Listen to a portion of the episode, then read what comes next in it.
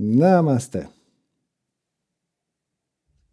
Dobro večer i dobrodošli naš još jedno izdanje e, satsanga sa Serđom. Nismo davno bili utorkom, pa smo se ovaj put napravili utorak.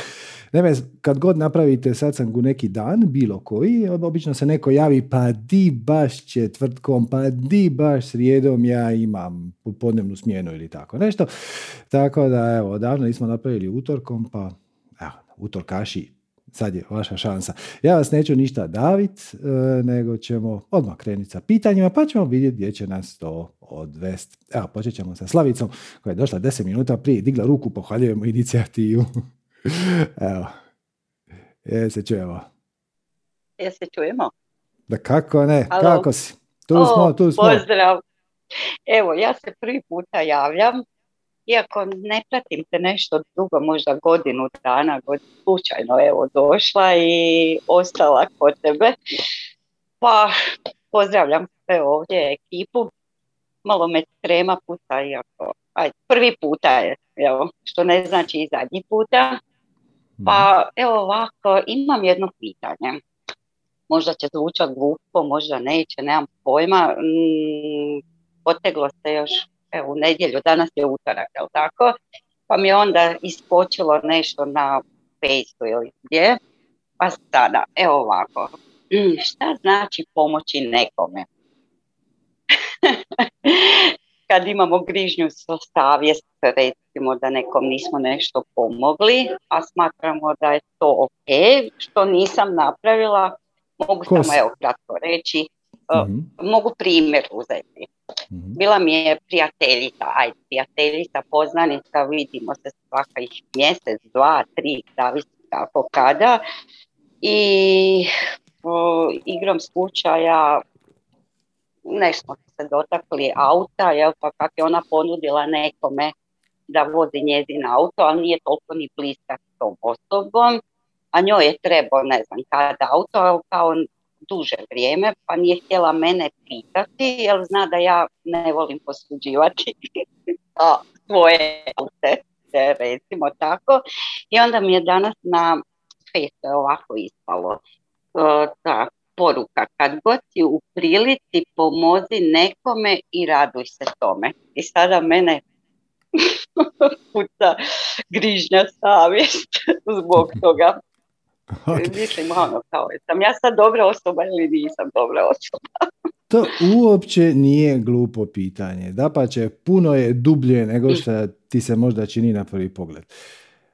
Šta znači pomoć nekome? Hoću ti reći, recimo, ajmo krenuti od, recimo da imaš djecu. Možda imaš, možda nemaš, nije važno. I kad te nešto pitaju, kad negdje zapnu, svakako je pozitivno i korisno im pomoći. Ali ako im riješiš sve njihove probleme unaprijed, ako im našiljiš olovke prije nego što su oni uopće počeli pisati domaći rad, onda ćeš od njih napraviti djecu koja su nesposobna za život. Znači, tako da, e, tako da kad pomoć nekome, kad te pita, možeš se ponuditi ponekad, ako ti se učini da možeš doprinijeti, a ova druga osoba se ustručava pitati iz nekog razloga, ali ako oni kažu ne ili, ili ako te ne pitaju, samo se ne miješaš. Jer svaki ima svoj put i to što se nama čini pomoć je dvosjekli mač, jer pitanje je zapravo kome se to čini da ti pomažeš na određeni način. Ako to dolazi iz ega, ponekad pogodiš, ponekad promašiš. Ali to je ono slučajnost. Znaš, to je kao da uzmeš trijelu i odapneš je u metu zatvorenih očiju. Ponekad ćeš pogoditi, ponekad nećeš. Da, ja mm sam sam htjela reći, ajde recimo u toj situaciji, da se stavim u njezinu situaciju zbog tog, ajde recimo auta, ja ne bi tražila, jer bi se snašla na sto drugih načina. E, išla bi autobusom na posao, napravila bi ovo, e, razumiješ šta hoću reći. Ja smatram da to ništa nije hitno, nego je to samo njezin komfort. Da njoj bude svak, svak, svako od nas ima svoje prioritete i svoje definicije i uvjerenja. Znači, to je, to je zapravo jedino bitno pitanje u ovoj situaciji, a to je da sa mhm. prijateljicom raščistiš zašto se ona ustručava od tebe tražiti pomoć. I naravno ja ti sad mogu odmah reći zašto je to tako, zato što si ti samostalna. Znači ti ne bi tražila pomoć i samim time emitiraš tu vibraciju koja onda drugima daje dojam da od tebe neće dobiti pomoć čak i ako je pitaju, što uopće nije točno. Tako da to nije loše raščistiti. Ono, objasniš, objasniš prijateljici da svakako pita i da se ti nećeš ustručavati reći ne ako je to tebi jako nezgodno. Znači, to je, to je važan korak. E, zato se ljudi najčešće ustručavaju, jer joj, ne bi te htjeli diskomodirati, a ako te pitaju, tebi će biti neugodno reći ne. ne. I onda ćeš mhm. nekako, tvoj život će patiti zbog njih, ali ako oni unaprijed znaju da ćeš ti mrtvo ladno reći, e, sorry, u srijedu mi auto baš treba, ajmo se dogovoriti neko drugačije. Evo, dam ti ga u četvrtak ujutro ili dam ti ga u utorak na večer, ali vrati mi ga do deset na večer ili tako nešto onda će se oni manje ustručavati pitati. Ali opet, ako ne pitaju, to je njihova lekcija, to je njihov, um, to, to je nešto što oni moraju naučiti. Oni moraju naučiti tražiti pomoć kad njima treba. Znači, to je, to je bitna životna lekcija, jer iza ustručavanja traženja pomoći najčešće stoji osjećaj manje vrijednosti. Može biti mhm. arogancija, ali to je rijeđe. To je puno rijeđe. Obično je osjećaj manje vrijednosti. Jo, ja te ne bih htio diskomodirati, pa ovo, pa jer zapravo ja sam jadni, mali, nevrijedan i ja ne zaslužujem pomoć. Ja nisam vrijedan tuđeg vremena. Ne. Ako to stoji iza toga, to nije dobro za tvoju prijateljicu. Mm. I nije dobro, loše... Nije mislim loše... da nije mhm. to toliko, da, dobro, kod nje je to nešto drugačije, jel? ali cijela sad ta priča ne znam, ona će svakome dati i sama će se ponuditi i dati svoj auto, znači, to njoj nije problem. Da. To, uopće, to, to, uopće ne, to uopće ne znači da duboko u sebi ne nosi osjećaj manje vrijednosti. Ne kažem da ga nosi, ja ne znam tu prijateljicu, da. nisam je nikad vidio. E, e, ali ljudi koji se ustručavaju ponuditi pomoć, a vrlo su srdačni oko toga da je daju, moguće je da u sebi nose, a mislim, mi ovdje pričamo o limitirajućim definicijama i uvjerenjima. Ako se ti ustručavaš tražiti pomoć, to je limitirajuće. Mislim, puno puta u životu bi ti bilo lakše da ti neko pomogne nego da nešto napraviš sam. Pogotovo ako je to nešto s čime ti nisi baš doma, nisi baš spretan, mhm. umiješan, a osoba od koje tražiš pomoć je. Ali svejedno, nije loše, ono nježno je suočit sa njenim vlastitim limitirajućim ograničenjem. Ako ništa drugo mhm. reče, gle, meni se stvarno ne moraš ustručavati nikad ni pitati. Ja, ako ja ne mogu, ja ću ti odmah reći da ne mogu. I pustiti je da ona to probavi sama. U svakom slučaju ne sugeriram da je kažeš, znaš, ti nosiš osjećaj manje vrijednosti i sad se moraš hitno suočiti s njime. to, to, to, to, ono.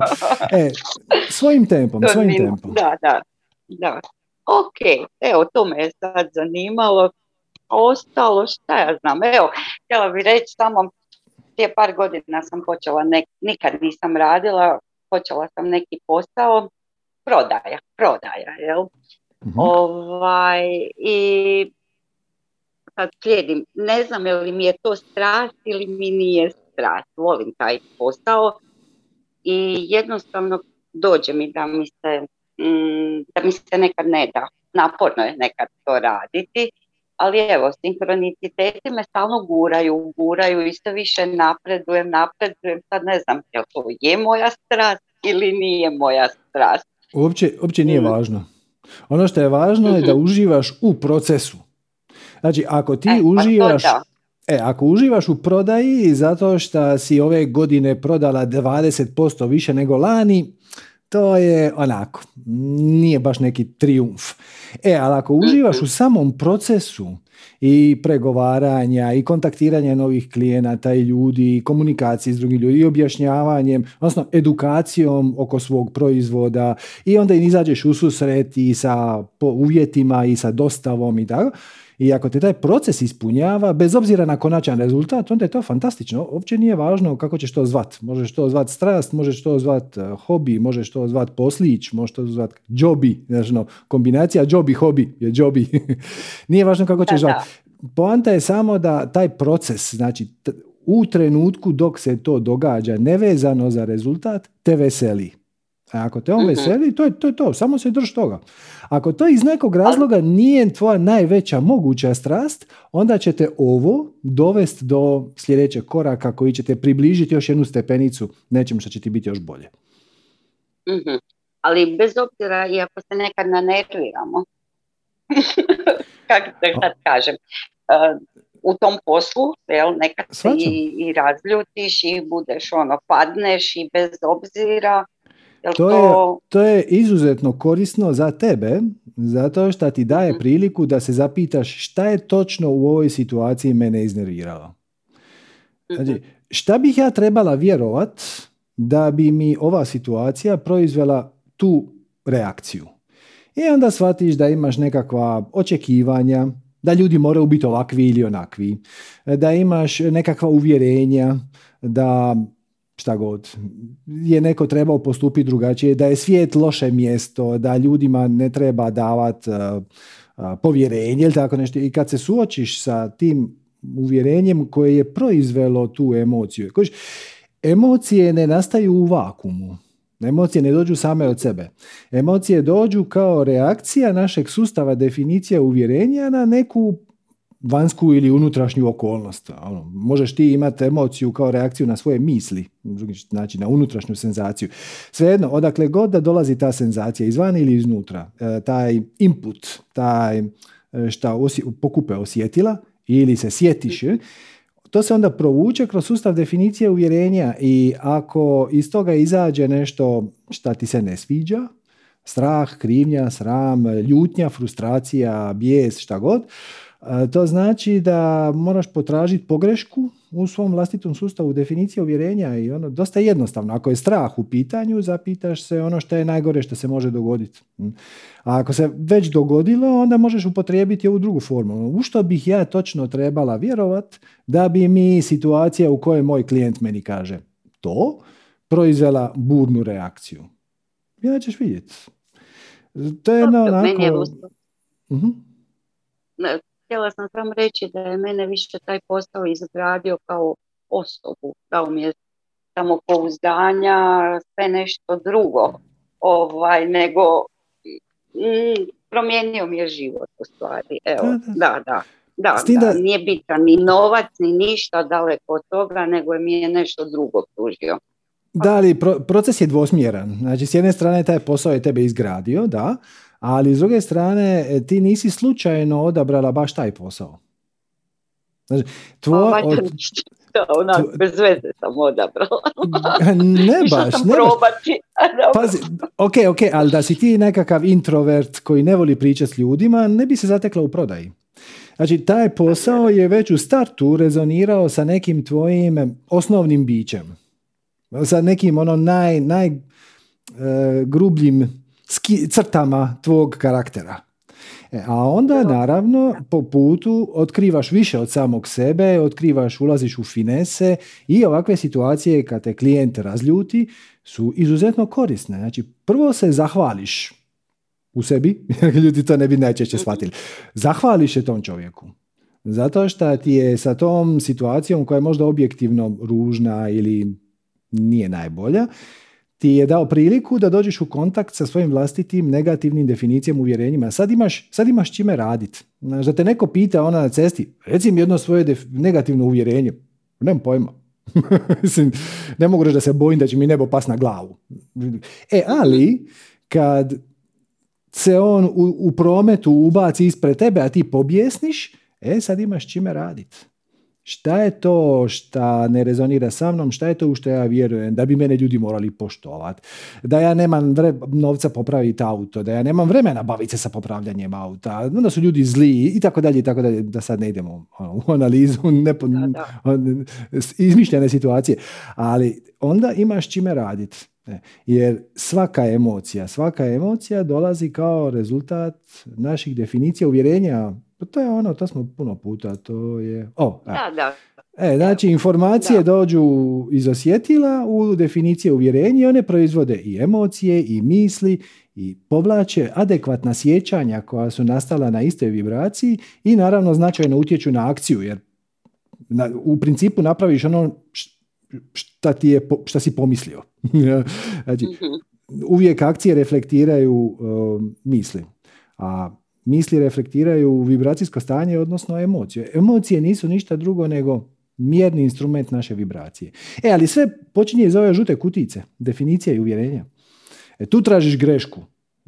Ne, ne kažeš sam sebi, ja se sad ne bi odmo trebala osjećati ljuta, sad ću ja ugasiti tu ljutnju. Mislim, ok, prepoznaš tu ljutnju i zaključiš da je besmisleno uh, ponašati se kao da je ona stvarno opravdana. E, ali onda nakon toga zaviriš u svoju kuticu definicije uvjerenja kako bi se to ne bi ponovilo. I naučiš nešto više o sebi i otkočiš se malo i taj proces je vrlo uh, nagrađujući. Je i ovaj posao je to mene dosta i naučio iskreno, uz svoju pomoć. Isto tako i osobe koje sam upoznala, jel, i one su me učile usput, usput, evo. Tako one, su da, one su sinhronicitetno ušle u tvoj život, znači nisu slučajno baš ti ljudi ušli u, te da, da. odnose. Ja sam kao neki voditelj, imam 50-60 ljudi ispod sebe, zapravo oni me više uče nego moji ovaj, kojima ja prodajem proizvode, ali evo, da, da, naučila sam se, da, vjerojatno mi je to trebalo, da, i trebam još uvijek. Nikad nije gotovo, nikad nije ne, gotovo. Ne, ne, ne, ništa Sergio, hvala ti puno, evo, ovo prvo pitanje mi je bilo najbitnije, ovo sam onako usput nešto rekla. Je li, sad prošla trema, je li prošla trema? Je, je, je, je, je. Inače ja i držim i sastanke isto ovaj, uz taj svoj posao, ali uvijek je prvi put je, ok, prošla trema, prošla trema. Možda se čujemo opet. Da, pa će, bit će mi drago. Namaste. Ćao. Namaste. Ok, ajmo sad. Ajmo, Dragice, Dragice, prošli put nismo se uspjeli čuti. Zdravo, Dragica. Da idemo. E, sad si, unmutala si se ko profesionalac. Znači, moram da kažem da prošli put sve je vuklo, od kako sam se uključila, ma komodno sam posle pet minuta mogla da odustanem, sve je vuklo da se nećemo čuti. Znači, sve moguće baterije su se potrošile, pa punjač nije radio, pa slušalica nisam mogla da uključim istovremeno kad i punjač, pa na kraju E, kamera nije bila dozvoljena. Na kraju mikrofon nije bio dozvoljen u postavkama. pa to mi se nikad, ne koristim Zoom nešto pretjerano, ali to mi se nikad nije desilo. možda, možda je to tvoj sinhronicitet, a možda je neki tuđi. Da, ako te, ako te pa zanima, znači, ako, ako, ako danas nešto riješimo, a prošli put ne bi, to je bio tvoj sinhronicitet. A s druge strane, možda je nekome koji je upao, a ne bi upao da si se ti javila, možda je njemu bilo bitnije i onda svemir intervenira. Moguće, vrlo moguće, ali kažem ti, poslije pet minuta sam mogla da odustanem, ali ja sam uporna, tada mi isto boli glava, ali rekla sam idem, prijavljujem se, ako me ne prozove, to je znak da treba da odustanem. da, e pa ovako, ja imam jedan malo žešći izazov u posljednjih 6-7 mjeseci, tiče se psihičkog zdravlja mog deteta. I prvo moram da kažem, znači ove tvoje prakse i kako sam upisala taj intenziv onako na prvu tvoju reč, malte ne mi se pojavio osjećaj da trebam da ga upišem. Toliko su mi pomogle da, da preživim ovo što, što mi se dešavalo. Uh, uporno sam bila sa praksama, radila sam sve, znači disanje po Vimu Hofu ujutru u četiri sata se probudim, srce mi lupa kao blesavo. ja, ja krenem da dišem i onako zadržim da i onda zaspim. Ne možete ono, kao u gužiću se. Ali to mi je jako, jako. Rekao si da Wim Hof u principu uh, energizira barem tebe, ali eto, mene izgleda uspavljuje. Uh, I hladan duš, evo to, da, napominjem, znači da evo samo ako nekome klikne hladan tuš i Wim Hof, jako važno da počnete da se bavite time pre nego što stres dođe, jer ka, posle kad dođe onda je katastrofa sad bih krenula na pitanje. Znači, kako je on počeo, on ima 13 godina, počeo je da, da pati. Jako je bilo teško, neću ulaziti u detalje, razvio je obsesivno-kompulsivni poremećaj. I to je u nekim situacijama zaista bilo stravično gledati. Mi živimo u Švedskoj i tu smo krenuli nekakve, mislim ja sam uvijek okrenuta više kao nekom holističkom pristupu nego lekarima, pa sam ja tu krenula nekakve, da tražim nekakve izlaze na tu stranu Međutim, na kraju u pojedinim, pojedinim danima je stvarno izgledalo da sam čak i ja pomislila ovo ne može da prođe bez lekova, moramo se obratiti lekarima, psihijatrima i tako. Međutim, da li je to sad dobro ili nije dobro, to je druga tema. Ovdje u Švedskoj sve ide jako sporo. Mi još uvijek nismo došli do psihijatra posle šest mjeseci, ali smo bili kod psihologa. I na kraju je i došlo do toga da ćemo verovatno morati da uzimamo lekove sa čim ja baš nisam zadovoljna. U vremenu sam ja holističkim nekim stvarima rešila, mislim ja rešila, sve moguće što mi je palo na pamet smo, smo probali i deo problema se rešio. Mislim, nije se rešio ceo problem, još uvek tu postoji patnja, postoji svašta, ali mnogo, mnogo, mnogo, mnogo bolje nego što je bilo pre na početku. A, mene zanima sljedeća stvar. Znači, cijela ta situacija je nas kao familiju totalno rasturila. Naj, najblaže rečeno rasturila i sad pokušavamo da se sastavimo svi. u cijeloj priči on naravno igra ulogu žrtve i on je žrtva i on kuka i on pati i traži pomoć i on je jadan i ovakav i onakav.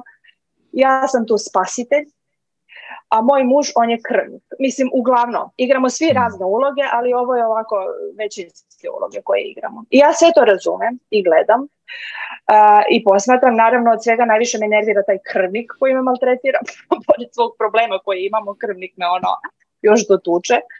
Pa onda ja gledam da, da on da on tako, mislim ja sam kriva za sve, naravno sve to stoji. Ja posmatram tu situaciju, znači ok, ja sam kriva, znam da nisam kriva, znam da radim najbolje, znam da e, tražim rješenje na sve strane, e, ali on i dalje ima te, e,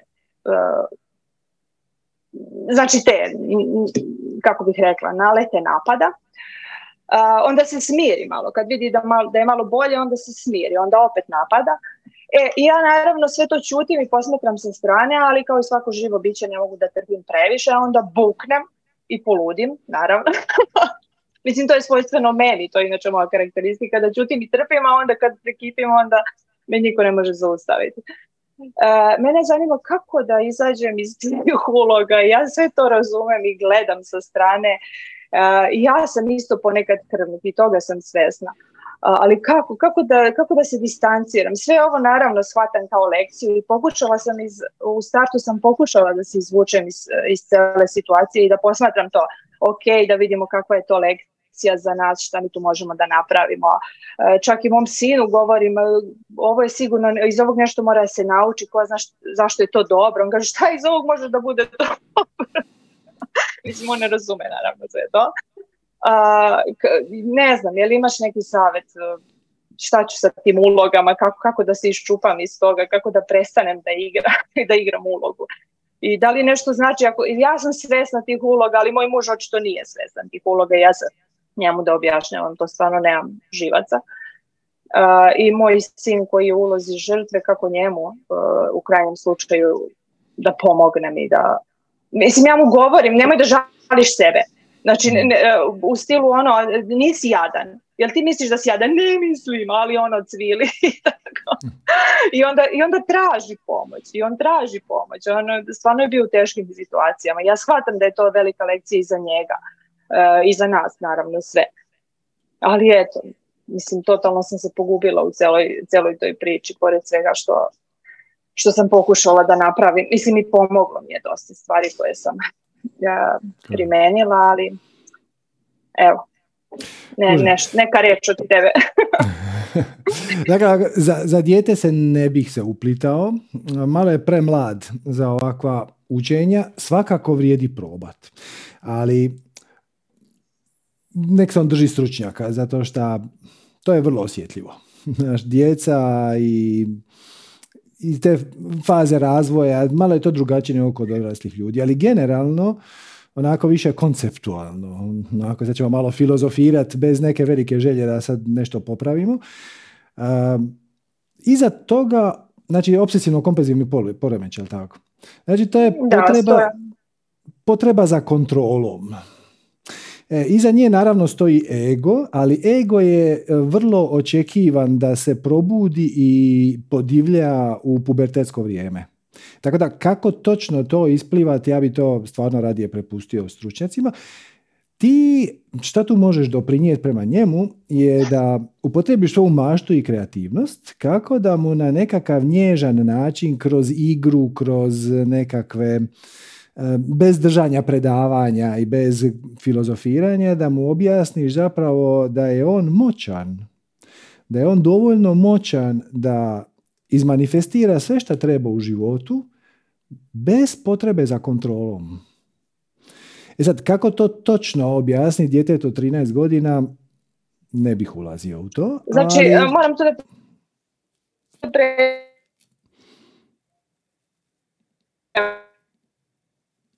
Sorry, malo, malo si mi se isprekidala, malo sam ti izgubio. Hm? Da te prekinem samo to da tome da on ima hm? neke strašne misli uh, i princip neralne, uh, koje da bi, da bi se, da se ne bi ispunile neke radnje da izvede E sad njemu pokušavam da objasnim i da posmatraš te svoje misli, pa to, te tvoje misli u glavi, pa možeš li nekad uh, smislu nešto, mislim, ne znam sad kako bi mu ni objasniti.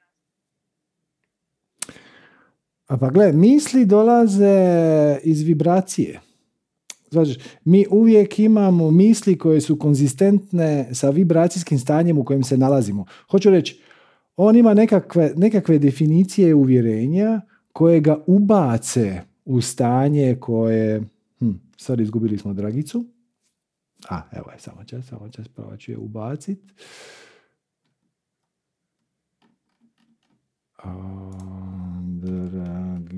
Dragica. Ha, sad imam dvije. ne znam ko. Ajde, Dragice, please digni ruku. A, evo te, ok. Ok, ajde, može, se sad čujemo. Eto, opet sinkronicitet. Sve Znači, uh, misli su refleksija naše vibracije.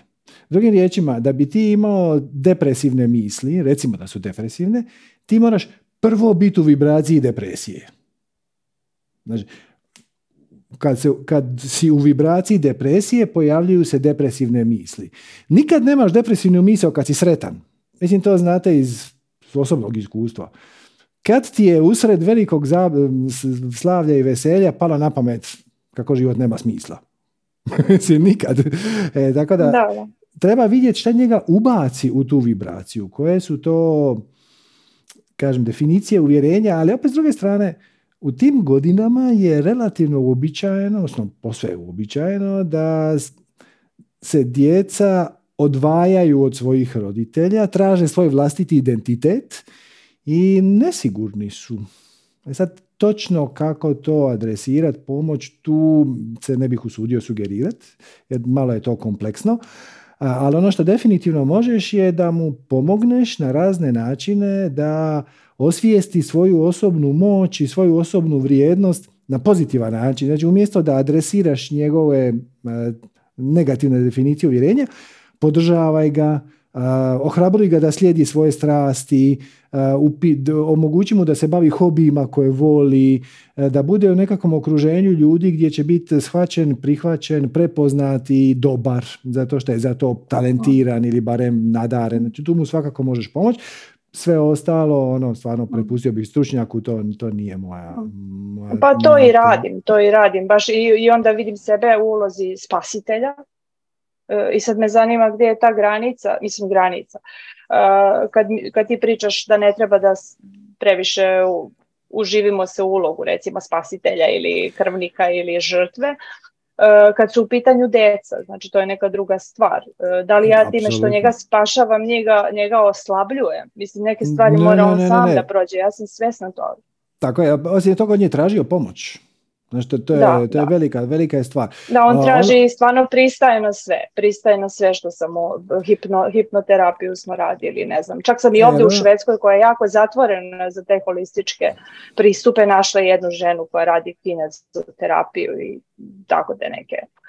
Jer ono, ono, ono na što se misli kad kažemo da je jedna od najčešćih uloga koju igra ego, spasitelj, to je onaj spasitelj koji nije dobrodošao to je, to je onaj spasitelj koji kaže ja ću riješiti sve tvoje probleme bez da si me uopće pitao i bez da ti uopće želiš da se ja upličem u to. E, to, to je onaj spasitelj. Znači, to, taj, taj nije dobar. Ali ovaj gdje situacija stvarno zahtijeva neku intervenciju i pozvan si intervenirati i da, da pa će od tebe se očekuje, to je tvoja uloga i pozicija, to nije ego spasitelj. Znači, tako da tu se možeš opustiti. znači mogu i dalje da ga spašavam.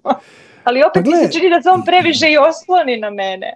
E, mislim, ja kažem njemu, ja ne mogu tebe da spasim niti da ti pomognem ako ti sam sebi ne, ne želiš da, mislim ne želiš. On želi, ali on misli da da tu postoji nekakva čarobna pilula koju će onda dobije i onda će onda da postane dobro, a to ne postoji. Mislim, čak i tretman sa lekovima u tim, u tim situacijama može da dovede do toga da prvih dva, tri tjedna bude loš. Da on ne bude uopšte bolje, nego da bude čak i lošije nego što jeste, a posle kao može da bude bolje. I to u principu je takva vrsta poremećaja da verovatno nikad ne nestane, nego čovjek nauči sa tim da živi i da se nosi, da mu to ne ometa život.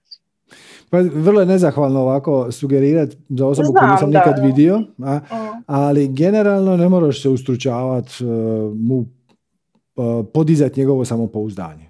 Mm, mislim, opet, konzultiraj stručnjaka, psihologa koji je kojeg, do kojeg si došla, sinhronicitetno, ja, vidi, ali sumnjam da će, se, da će ti on reći, ne, ne, morate ga omalovažavati. Mislim, ne vjerujem.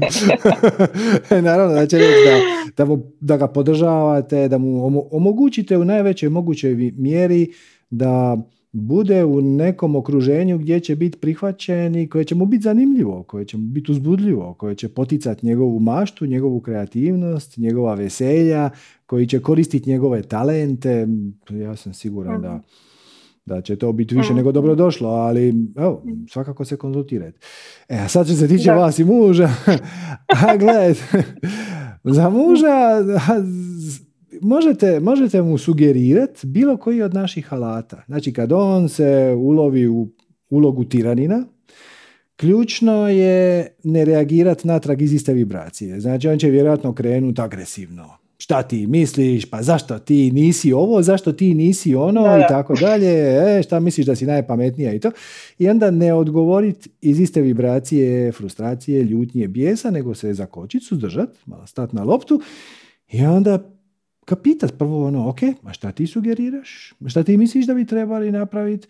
Uh, onda on kaže, ne znam, pa ok, i, znaš ono, uh, uključi se, da pače, uh, možeš ga ti sljedeći put odvesti kod psihologa, ne moram uvijek ja.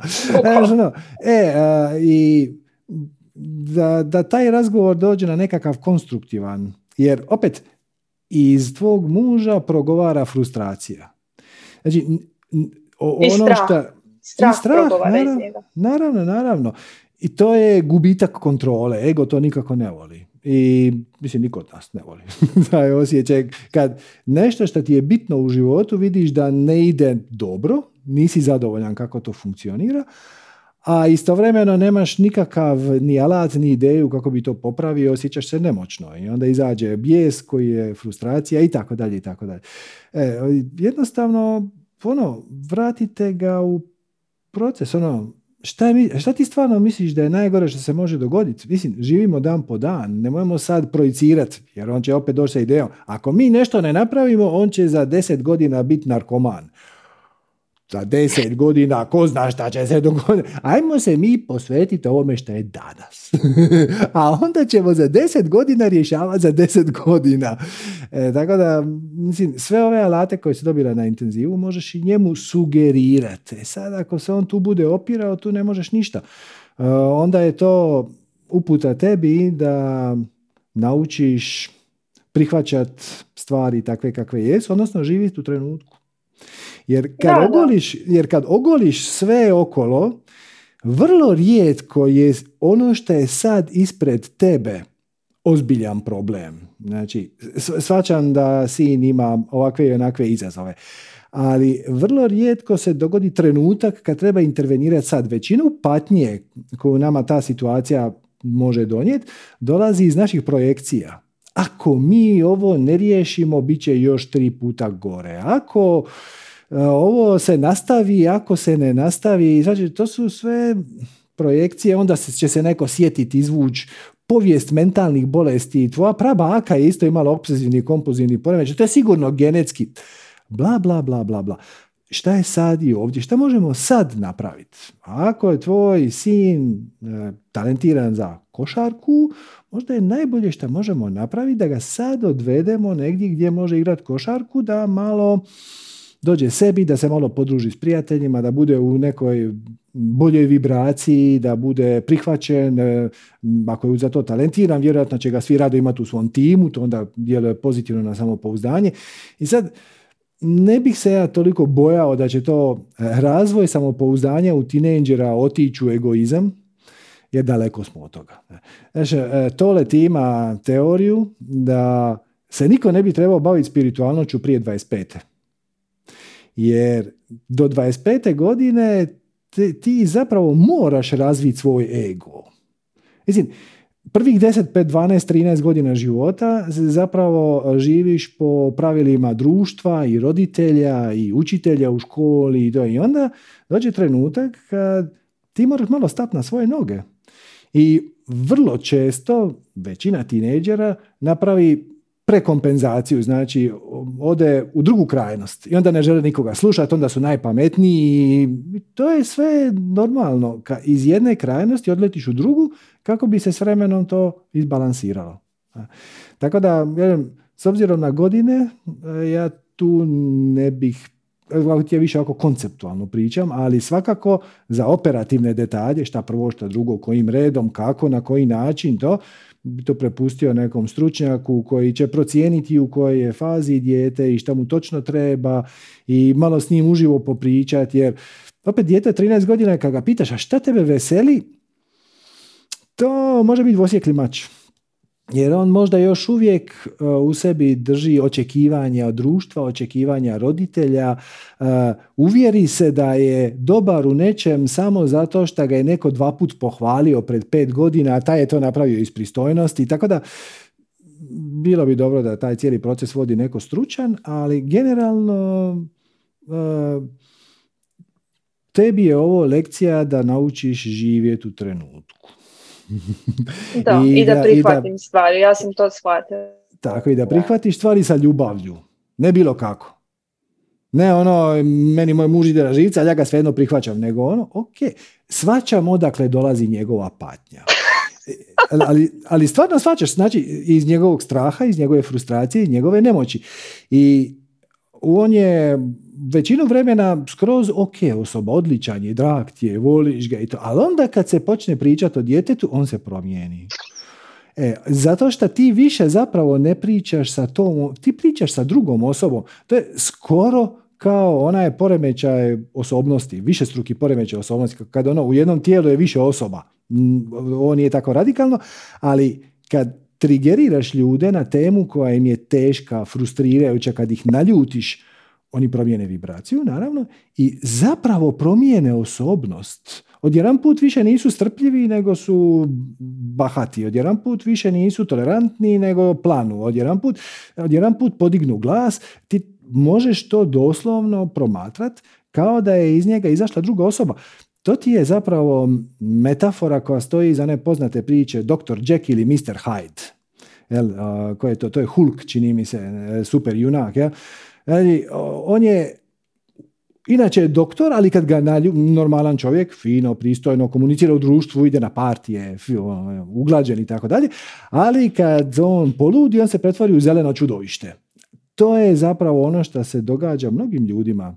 Ovo je sad samo malo iskarikirana priča, ali kad te neko pogodi u žicu, ti promijeniš osobnost, odnosno promijeniš svoju vibraciju. Odnosno, počneš postupati iz drugih dijelova mozga. Znači, počneš postupati iz takozvanog reptilskog uma koji, koji reagira, koji je zapravo e, služi tu samo da nas održi na životu i koji reagira refleksno, ne reagira inteligentno. Za inteligenciju je zadužen neokorteks, više moždane funkcije. To su skroz dva odvojena dijela mozga. E, tako da onda malo prihvaćanja, malo razumijevanja, malo ljubavi i onda kad vidiš da se stvari smirile, onda možeš mu pokušati sugerirati da dođe u kontakt sa svojim definicijama, uvjerenjima i na kraju krajeva da shvati i prihvati, ali opet ono, kad kažem shvati, to nije ono da ćeš ti shvatiti, nego da ponudiš mu tu opciju da stvari budu Da, se, da bi bilo puno konstruktivnije stvarima pristupiti nježno. Nikome ne pomaže urlanje. Ok, da malo smo ti izgubili. Opet sam se izgubila, opet sam okay. Sve u redu. To, pa gledaj, sa svom vibracijom rušiš Wi-Fi, ali to, to je ok. To je ok, zato smo to, pa da. ne, uopće se ne šalim. Ok, pa mislim to je bilo to. Nisam čula uopće šta si pričao ovih posljednjih pet minuta, pošto sam ispala iz, uh, sa mitinga, ali nema veze, slušat ću ponovo. Uh, to, to bi bilo to. Znači ja ne mogu nikako da radim u principu sa njim, sa detetom sad pričam, na njegovim negativnim uverenjima, jer on tu kad ga uhvati to faza, ta faza nekakva, a, mislim ja sam, to izgleda kao depresija nekakva, nekakva onako jako stravična traje kratko, ali, ali on beznađe, da. Onda on nikome ne voli, ne znam, ništa ne valja, kužiš, bla, bla. Kužiš, tu riječ, bez nađe, da, bez nade. E, gle, kako točno to adresirati? konzultiraj se sa onim ko vodi njegovo liječenje, jer jako mi je teško, ja ga ne znam, nikad ga nisam vidio. Ne, mislila sam samo općenito ovako sa djecom e, na negativnim uverenjima, to je vjerovatno teško raditi. Možeš, ali ne ovako direktno. Mislim, možeš pokušati direktno, ali najčešće ne pomogne. Ali možeš indirektno. Znaš, možeš ih poticati da slijede svoju strast. Možeš im objasniti da su dovoljno moćni da manifestiraju sve što im treba u životu bez da ikome išta uzmu, da ozlijede, oštete, da možeš im pokazati da postoji drugi put. Možeš im, možeš im stvoriti sigurno okruženje unutar kojeg će oni shvatiti, vidjeti, prepoznat da akcije imaju posljedice, a bez da to bude suhoparno predavanje, nego ono, baciš se na sve četiri i praviš se da si mačka. To je, to je, to je za djecu puno prirodniji način da razviju empatiju prema životinjama, nego da im kažeš, znaš, nije lijepo bagađati mačke sa kamenčićima. To ponekad radi, ponekad ne radi. E sad, točno kako će to ići. U svakom slučaju e, radi u suradnji sa nekim stručnjakom i upotrijebi svu svoju maštu, upotrijebi svu svoju kreativnost, imaginaciju, da smisliš neke scenarije, neke igre, neke situacije gdje ćeš poticati ono što želiš poticati. Želiš poticati e, razvoj njegovih talenata, afiniteta, e, želiš ga stavljati u okruženja gdje će se on osjećati prihvaćeno i dobrodošlo, sad, kako će to točno izgledat, to ćeš morat smisliti sama. To ti je zapravo lekcija. Dobro, Serđe, ne bih više zadržavala. Hvala ti puno na odgovorima. Hvala, Hvala svima. tebi. Namaste. čujemo se. Bože. Ok. Ajmo, Arijana. Zdravo, Arijana. E, sad ćeš morat spustiti šalicu. E, baš sad sam te prozvao. Jer ide... Okay. Slušam, slušam. Super, kako si? Bog, super sam, kako si ti? Odlično. Evo, uzvrati ću isto mjeran, ja ću nešto guciti. Odlično. um, uh, joj, um, uhvatio si me nespremno, tamo sam kao, pa sad ide neko sljedeći, pa sam malo ovaj, nespremna, ali evo ovako, nekako da skratim sve više moguće. Znači, ja sam onako tvoj uh, učenik, znaš oni u prvoj klupi što sjede i rješavaju ono koji zove znači više, pet plus i tako, oni baš pravi streberi. Mm, I stvarno sam ovaj, tvoju formulu od prvog, prvog puta kada sam ti se javila sa ono pitanjima o strahu od smrti, ono, znači naj, naj onim rudnim mogućim vibracijama i mislima. Od tog dana svaki sastanak, svaka moja akcija u životu je potakla, je pokrenuta iz nekih razgovora sa sastanka, da li naših ili drugih ljudi. I sad, eto, nakon 3-4 godine ja sam totalno promijenila cijeli svoj život i zapravo živim od svoje strasti, živim taj moja strast, živim od svega što su mi nekad bili snovi. I to zapravo do nedavno nije bilo tako, recimo sad unatrag godinu dana je to sve ovaj, počelo. I zapravo dogodilo se nešto jako čudno, a to je da kad mi se sve ostvarilo, sam ja upala u najgori mogući mentalni uh, osjećaj.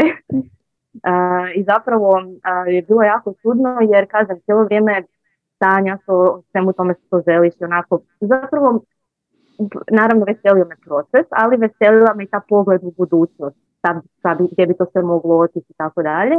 I onda kad sam nekako, nije se ništa dogodilo odjednom, sve to išlo malo po malo, um, sve se nekako na kraju objedinilo u nešto jedno, jer ja nisam nisam konkretno znala šta ja želim biti, ja sam bila učitelj plesa i dan danas sam, pa sam počela s jogom, postala učitelj joge, pa sam ušla sad u fitness, pa sam sad i fitness instruktor, tako da neko se sve povezalo na taj rad kroz tijelo, kroz pokret i sve to nekako provučeno svjesnostu i duhovnostu. I kažem u tom jednom trenutku kad se to sve nekako odjednom desilo i kad sam ja shvatila da moja svakodnevnica konačno izgleda kako stvarno da je ispunjena time što ja volim, a, ja sam u glavi bila ono, na najgore moguće mjesto. Znači, sjećala sam se još gore nego kako mi je bilo kad sam bila na poslu koji nisam voljela i tako dalje. I tu sam naučila jednu jako važnu lekciju, a to da je, kako ono kažu, da raj nije mjesto vani, nego da je raj mjesto u glavi. Jel? Znači da taj nekakav dobar osjećaj zapravo uopće nema veze s mojim okolnostima i ja sam u tom trenutku shvatila je moguće da ti sad u okolnostima ima sve što ti htjela i što ti mislila da će te činiti sretnom, a ti si sad kao nešto nesretna. Um, I tu sam shvatila da, sam, da se moram svojim a, nekako mislima i vibracijom podići na to što se materializiralo. I sad ne znam šta je to iskreno bilo. Možda je bilo ono što sam ti spomenuo um, da živčani sustav nije spreman za sve te neke dobre stvari koje se odjednom dese, jer sam i taj osjećaj imala da sam nekako bila pre, ono sve mi je bilo preogromno, preveliko, prelijepo, predobro, prenevjerojatno. Um, i puno, puno sam toga naučila, sada ne, ne idem u, u dubinu, prošao je taj period i sad iza mene, um, ali zapravo moje pitanje um, ide na to da da li sam nešto u tom procesu propustila, da li mi je nešto promaklo ili je to bilo čisto ja van sadašnjeg trenutka, znači jednostavno taj cijeli ružan osjećaj emotivni unatoč tim super stvarima ja sam sebi to protumačila kroz onako malo rad, jel, pra, praktičan rad kao jednostavno bježanje van sadašnjeg trenutka.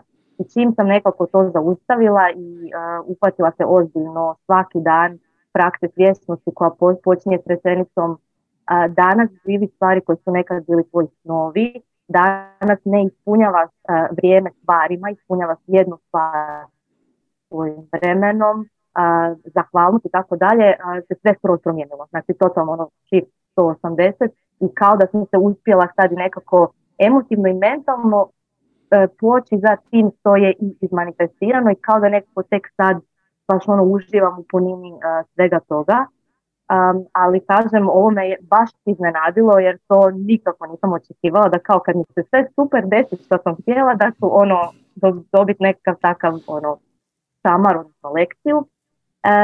I uglavnom da sad pratim, znači uh, na kraju iz tog cijelog mog ružnog perioda je izašlo super stvar jer sam pokrenula sad nedavno izazov, uh, isto jogijski izazov za unutarnji mir, praksu koju sam ja sama uh, radila, što mi je pomoglo, onda je to pomoglo i drugim ljudima, tako da sve to nekako ima svoje i čak sam ti to i rekao u tom periodu, ono kao, ma ovo mora imati, ovo nešto mora biti važno da ja ovo sad prođem, jer nešto će se desiti svega toga, ne, nešto dobro se doći uh, i na kraju kad je prošlo, iako je baš bilo, baš bilo onako fuj, ružno, um, ali eto sad je taj izazov baš je završio jučer i smiješno je jer um, žene koje su sudjelovale u izazovu i feedbackove koje su mi dale um, su bili, odnosno simptomi, osjećaj koje su one imale, kojima je njima pomogao taj izazov je isto što se događalo i meni.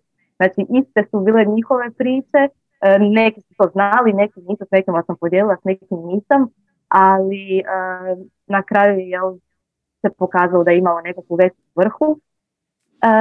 I moje sad pitanje je da li to naša priroda ili je to uvjerenje, odgoj i tako dalje, e, da li je to ta duka, to kaže se u budizmu, da nas uvijek baca na tu neku patnju. Da mi, e, koliko god bili sretni, koliko god se bilo super, da će uvijek onako od negdje malo zbujati ta neka, ta neka mala patnja.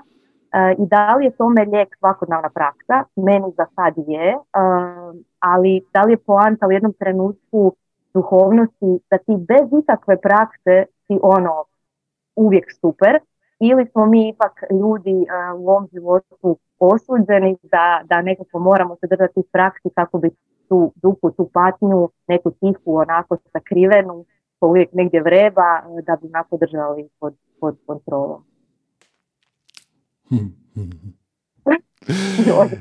dakle, super mi je kako život riješi sve sam. Dakle, ja ću ti sad ispričat šta ja mislim o tome i ti ćeš samo klimat glavom, jer zapravo si do istog rezultata došla sa potpuno druge strane e, koji ti je donio život. ne treba ti nikakav spiritualni učitelj. Dovoljno je živjeti svjesno i život donese sve izazove. Dakle, da krenemo od početka. Ono što te zapravo mučilo je jedna vrlo uobičajena faza koja se desi tijekom, pa recimo, svjesnog života, kad meditiraš svaki dan i to. Naime, evo jedno pitanje za svi, više manje za svih. Kad sjedneš u meditaciju i sad ti kreneš broji dah ili šta god da već radiš, koji ti je cilj? Već, mnogi ljudi, neću reći većina, mnogi ljudi, pogotovo u početku, sjednu i onda broje dah i dožive tu praksu kao da je brojanje daha samom sebi svrha. Ili šta god već da radite. Zapravo, svrha meditacije je prijateljice sa tišinom. I to ti, malo ko ti kažem, ja to, ja to na intenzivu vodim ljude kroz taj proces i kad vidim da je neko spreman, jer to nije početnička lekcija. To se desi negdje na sredini puta. Dođeš u točku tišine. Znači, zadovoljan sam sa svojim životom. Živim svoju strast sve ide samo, nemam nekih posebnih izazova. I onda se dogodi trenutak kad jednostavno je sve ok i dogodi se unutrašnja tišina. Ego dobije živčani slom na to. Jer misli da je sad nešto propustio nešto, nešto sad tu fali, zašto se sad ništa ne događa? Daj mi bilo šta, daj mi neki izazov, daj, daj mi neku emociju, daj mi neku misao, daj mi neki negativno uvjerenje, daj mi bilo šta, samo nemoj da je tišina. A to je zapravo pravi, jer to je ta zabluda, evo da, da, da ti to ovako ilustriram. A, naša prava priroda, Sad će svi reći, ono, je spiritualna priroda, čista svijest. Da, da, da, da, da. Ali ajmo to ovako ilustrirati. Naša prava, prava priroda je čisto plavo nebo. I kad se nađemo u prostoru, kad gledamo u nebo, vidimo čisto plavo nebo bez oblačića, nas zapravo preplavi emocija naše temeljne vibracije, odnosno naše tijelo interpretira tu vibraciju koja se dogodila kao bezuvjetnu ljubav, prihvaćanje, radost, veselje i tako dalje. Međutim, Većina ljudi je toliko naviknuta na to da je nebo oblačno. Znači kad kreneš na spiritualni put, ti uglavnom kreneš zato što imaš neku patnju. Zato što je tvoje nebo prepuno crnih oblaka. Kod nekih su crni oblaci, kod nekih su sivi oblaci, kod nekih su zelenkasti, šta je već. E, ali fokusirani smo na oblake. I onda gledamo kako ćemo skloniti ovaj crni oblak, kako ćemo ovaj oblak malo zabijeliti, kako ćemo ovaj učiniti malo mekšim, da nije kumulonimbus onaj olujni, nego da je neki onako cirus, kako se ne zove, onaj koji izgleda počešljano. I da, toliko smo fokusirani na oblake da u jednom trenutku kad se susretnemo sa nebom bez oblaka nas ulovi panika.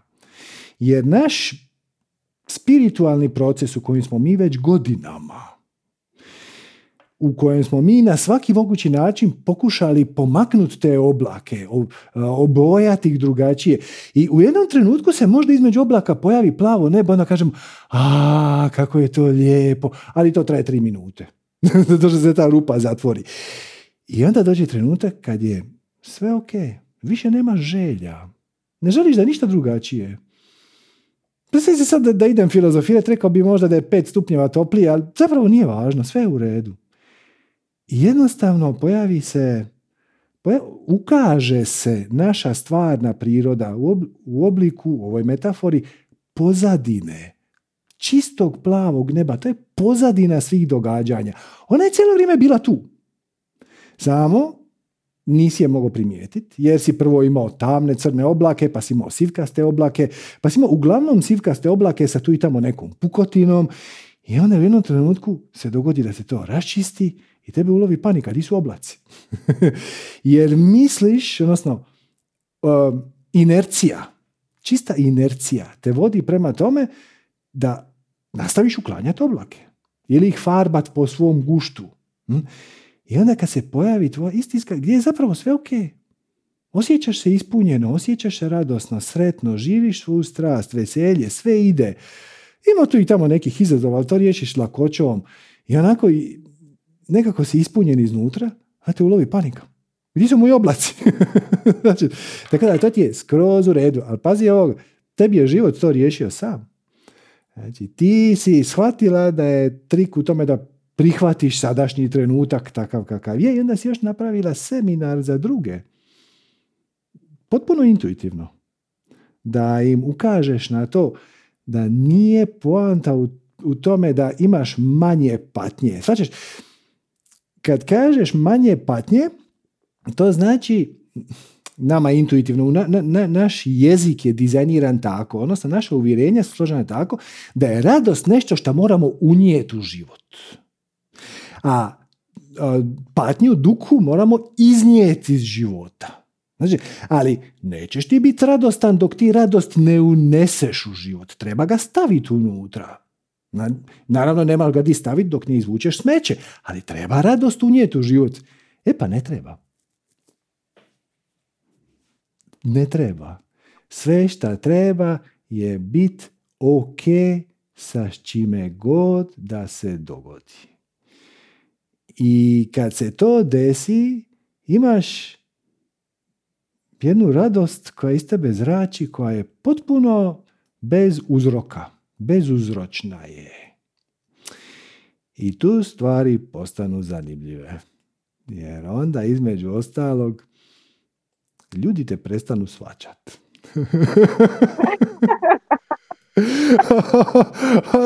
Jer ponude ti da dođeš se družit na livadu s njima, ti kažeš, znaš šta, meni to ne zvuči jako zabavno.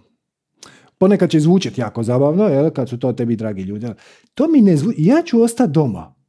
Onda si kažu, pa šta ćeš doma? Doma će ti biti još gore. Neće. neće, neće, neće. Mogu ja doći na livadu i ja ću, i ako mogu sjesti sa strane i da me niko ništa ne pita, ja ću vrlo rado doći s vama. Jer tvoj etalon, znači tvoje, kad te niko ništa ne dira, ono, tvoje defaultno stanje je toliko dobro da ga je teško nadmašiti. I onda, onda počneš dovlačiti oblake na svoj život da bi uopće mogao funkcionirati u ovom društvu u koje koje te jednostavno ne razumije. Tako da čestitam, savladala si lekciju, shvatila si, cijela poanta je kad ti se pojavi ta sreća, radost, veselje, koja nije to zato što ti se sad nešto senzacionalno dogodilo, nego zato što je zato što, ti, zato što nema nikakvih bitnih problema. Sve u redu. E, nisam bolesna, nisam gladna, ne spava mi se jako, možda malo, ali to je ok ništa me ne boli i sjedneš sam sa sobom, ne mora biti nikako perfektno u svom dnevnom boravku, ne upališ televiziju, ne upališ muziku, ne uzmeš knjigu, ne, ne uhvatiš mobitel. Samo malo sjedneš, uperiš pogled kroz prozor i tebi je odlično. odlično, više nego što većini ljudi nikad nije bilo, čak ni kad su imali najekstatičnije trenutke. Jel to ima, to rezonira nekako, jel to da, ima uporište u tvom iskustvu? E, da, da, znači, apsolutno, znači, totalno ovoga, znači, samo mi onako sve, kao upalio se apsolutno svjetlo, ovaj, i dao si mi zapravo konkretno šta je to bilo u tom trenutku, jer ja sam počela raditi prvi put u životu posao koji volim, gdje ja idem sa radostom, znači ja volim svoje kolege, volim svoje klijente, volim svoju atmosferu. I falilo mi je taj osjećaj jer po prvi put nisam više od ničeg bježala. Prije sam samo u svakom poslu čekala da dam otkaz i da pobjegnem negdje dalje jer ovdje više ne mogu biti. I sad sam ja stigla na taj posao koji volim i sad kao, kao da me nešto što ti kažeš inercija gura me, moram negdje pobjeći, a zapravo ne želim jer kao stigla sam i, i zapravo je to upravo to bilo što, što kažeš, inercija moje konstantne bor, borbe, da dođem do tog nečeg jednom trenutku kad se sve iskristaliziralo, e, valjda jednostavno u živstveni sustav vibracija u misli su trebale se nekako izjednačiti s tim šta, šta je. Jel? Tako da, apsolutno sve, kao što ti rekao, klimala sam glavu, sve, sve mogu potvrditi. Ovaj, um, I uh, joj promakla mi misao, ali dobro, uglavnom da, uh, apsolutno ima smisla, jednostavno na kraju dok ostaješ, to sam shvatila najviše, dok ostaješ u sadašnjem trenutku, apsolutno nema nikakvih problema i ovo što si rekao, sad sam u takvoj fazi, sad mi je, i da, to sam htjela reći, javila sam ti se i baš smo pričali, to je bilo, mislim, naš zadnji razgovor, taman je sad počinjao taj moj burnout, odnosno moj živčani slom mog ega. Taman je to bio početak i ti si mi dao isti savjet koji si sad spomenuo, rekao si, ajde probaj samo sjest i kao ne raditi ništa, kao nemoj ni knjigu ni nešto, kao probaj samo sjest.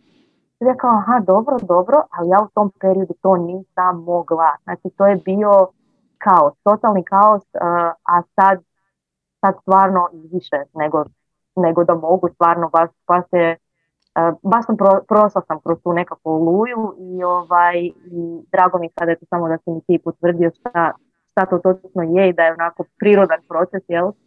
A, tako da, eto, e, to je to, sad dalje, dalje gnjaviti. E, I zapravo samo sam htjela jednu malu stvar koja mi sad ova gospođa koja se javila prije, ove, prije, prije a, prethodne a, gospođe, misao i vibracija. Rekao si, znači, vibracija, misao dolazi na temelju te vibracije. Mhm. Znači, neka misao se pojavi s obzirom na to u kakvoj smo vibraciji. A što izazove vibraciju? Znači, to je meni malo kao foka ili jaje. Šta je kao prvo? Prvo misao ili prvo vibracija? To me prvo, je, prvo je vibracija, čekam, vratit ću ti diagram. Znači, šta izazove vibracije? Ova cijeli, cijeli ovaj e, plavi kockica emocije, misli, sjećanja, akcija, možeš reći da je to e, rezultat vibracije. Znači, mi uzimamo informacije iz osjetila. Ovdje ima i druga strelica, kao što vidiš, misli e, imaju strelicu, piše mašta. Znači ti možeš koristiti i maštu da ti bude input u tvoj sustav definicije uvjerenja, ali samo sad ovaj často zanemariti. Znači ti živiš svoj život i nešto se desi. I to što se desilo, ta informacija, taj zvuk, slika, kontekst, e, može biti kompleksan kontekst tipa ovaj idiot nije krenuo na zeleno svjetlo na semaforu. To je kompleksan jedan e, situacija, nije samo vezana za to što si vidio, nego moraš znati šta je semafor i šta je auto i tako. E, znači, ta, ta situacija ide u tvoju kutiju definicija i uvjerenja. I ona proizvodi vibraciju. I ta vibracija se prvo e, se ispolji kao emocija, praktički trenutno, pa misli nakon par sekundi, onda povuče sjećanja koja su složene na istoj, na istoj valnoj duljini i onda iz toga proizlazi akcija. Znači, prvo je vibracija, onda su emocije, misli, sjećanja, akcija i tako dalje. A vibracija dolazi iz tvojeg sustava definicije uvjerenja i to je zapravo jako korisno zato što na taj način možeš, kako to programeri kažu, debagirati, odnosno pronalaziti pogreške u svom sustavu definicije uvjerenja. Kad vidiš da na neku situaciju nisi reagirao najbolje, nisi reagirao primjereno, hm? ovaj, pobudila je neku emociju, možeš reći vibraciju, dođi ti na isto, koju ne preferiraš, koju radije ne bi.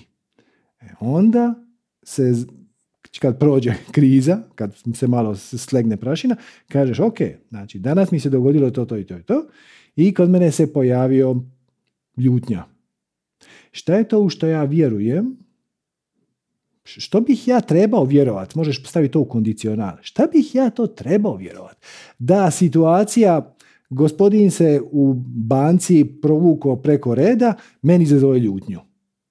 I onda dođeš u kontakt sa svojim limitirajućim, odnosno neželjenim Mogu one biti u navodnike opravdane, ali ako ti ne želiš biti u vibraciji ljutnje, nikad, onda je zgodno. Zavući se, pogledat, otpustiti to uvjerenje, što opet ne znači da ćeš sljedeći put dopustiti da ti se bilo ko vadi preko reda, ali kad ti se to desi, reagirat ćeš iz puno bolje pozicije, jer neće biti reakcija, ja sam ljut. Alo, gospodine, šta mislite da mi ovdje čekamo bez veze? Ajde, tamo vam je red. Nego ćeš reći, vrlo nježno, uh, se ispričavam, ali mi isto svi čekamo, pa imaš puno više šanse da će to rezultirati pozitivno. E, kad ti odabereš svoju reakciju, a ne kad je ona automatska i mehanička. E, da bi to napravio, zavučeš se da vidiš šta je, u što bih ja trebao vjerovati, gdje, na kojem je nivou to mene pogodilo. I onda shvatiš da je to tebe pogodilo na nivou mene niko ne poštuje. Ljudi misle da e, ne čuju kad im ja kažem ne. Ja nemam pravo na svoje mišljenje, ja nemam pravo na svoj stav. Ja nisam dovoljno vrijedan, ja nisam dovoljno voljen, ja nisam dovoljno prihvaćen i tako dalje i tako dalje. Zapravo kad vidiš nekog da ti se progura preko reda, njegov sustav definicije uvjerenja je truo. On misli da će biti vrijedniji ili će sam sebi dokazati da je manje bezvrijedan ako on bude faca i sve vas stoku sitnog zuba samo pređe i on bude prvi na red. Zapravo on je jadan. Sad se to iskazalo kao neka arogancija, ali čim on izađe iz te pošte i banke u kojoj je on velika faca je prošao preko reda, on će se vratiti u svoje defaultno stanje jada, bijede i bezvoljnosti. E, ali samo da ti se vratim na ovo e, što si spomenula prije. Znači, sad si prepoznala da bit na miru sam sa sobom i bit u trenutku ti može donijeti, odnosno donosi veliko zadovoljstvo, ispunjenje i to. Život će pronaći način da te izbaci iz tog stanja. Ali nema veze. Nema veze. Dovoljno je sjetit se.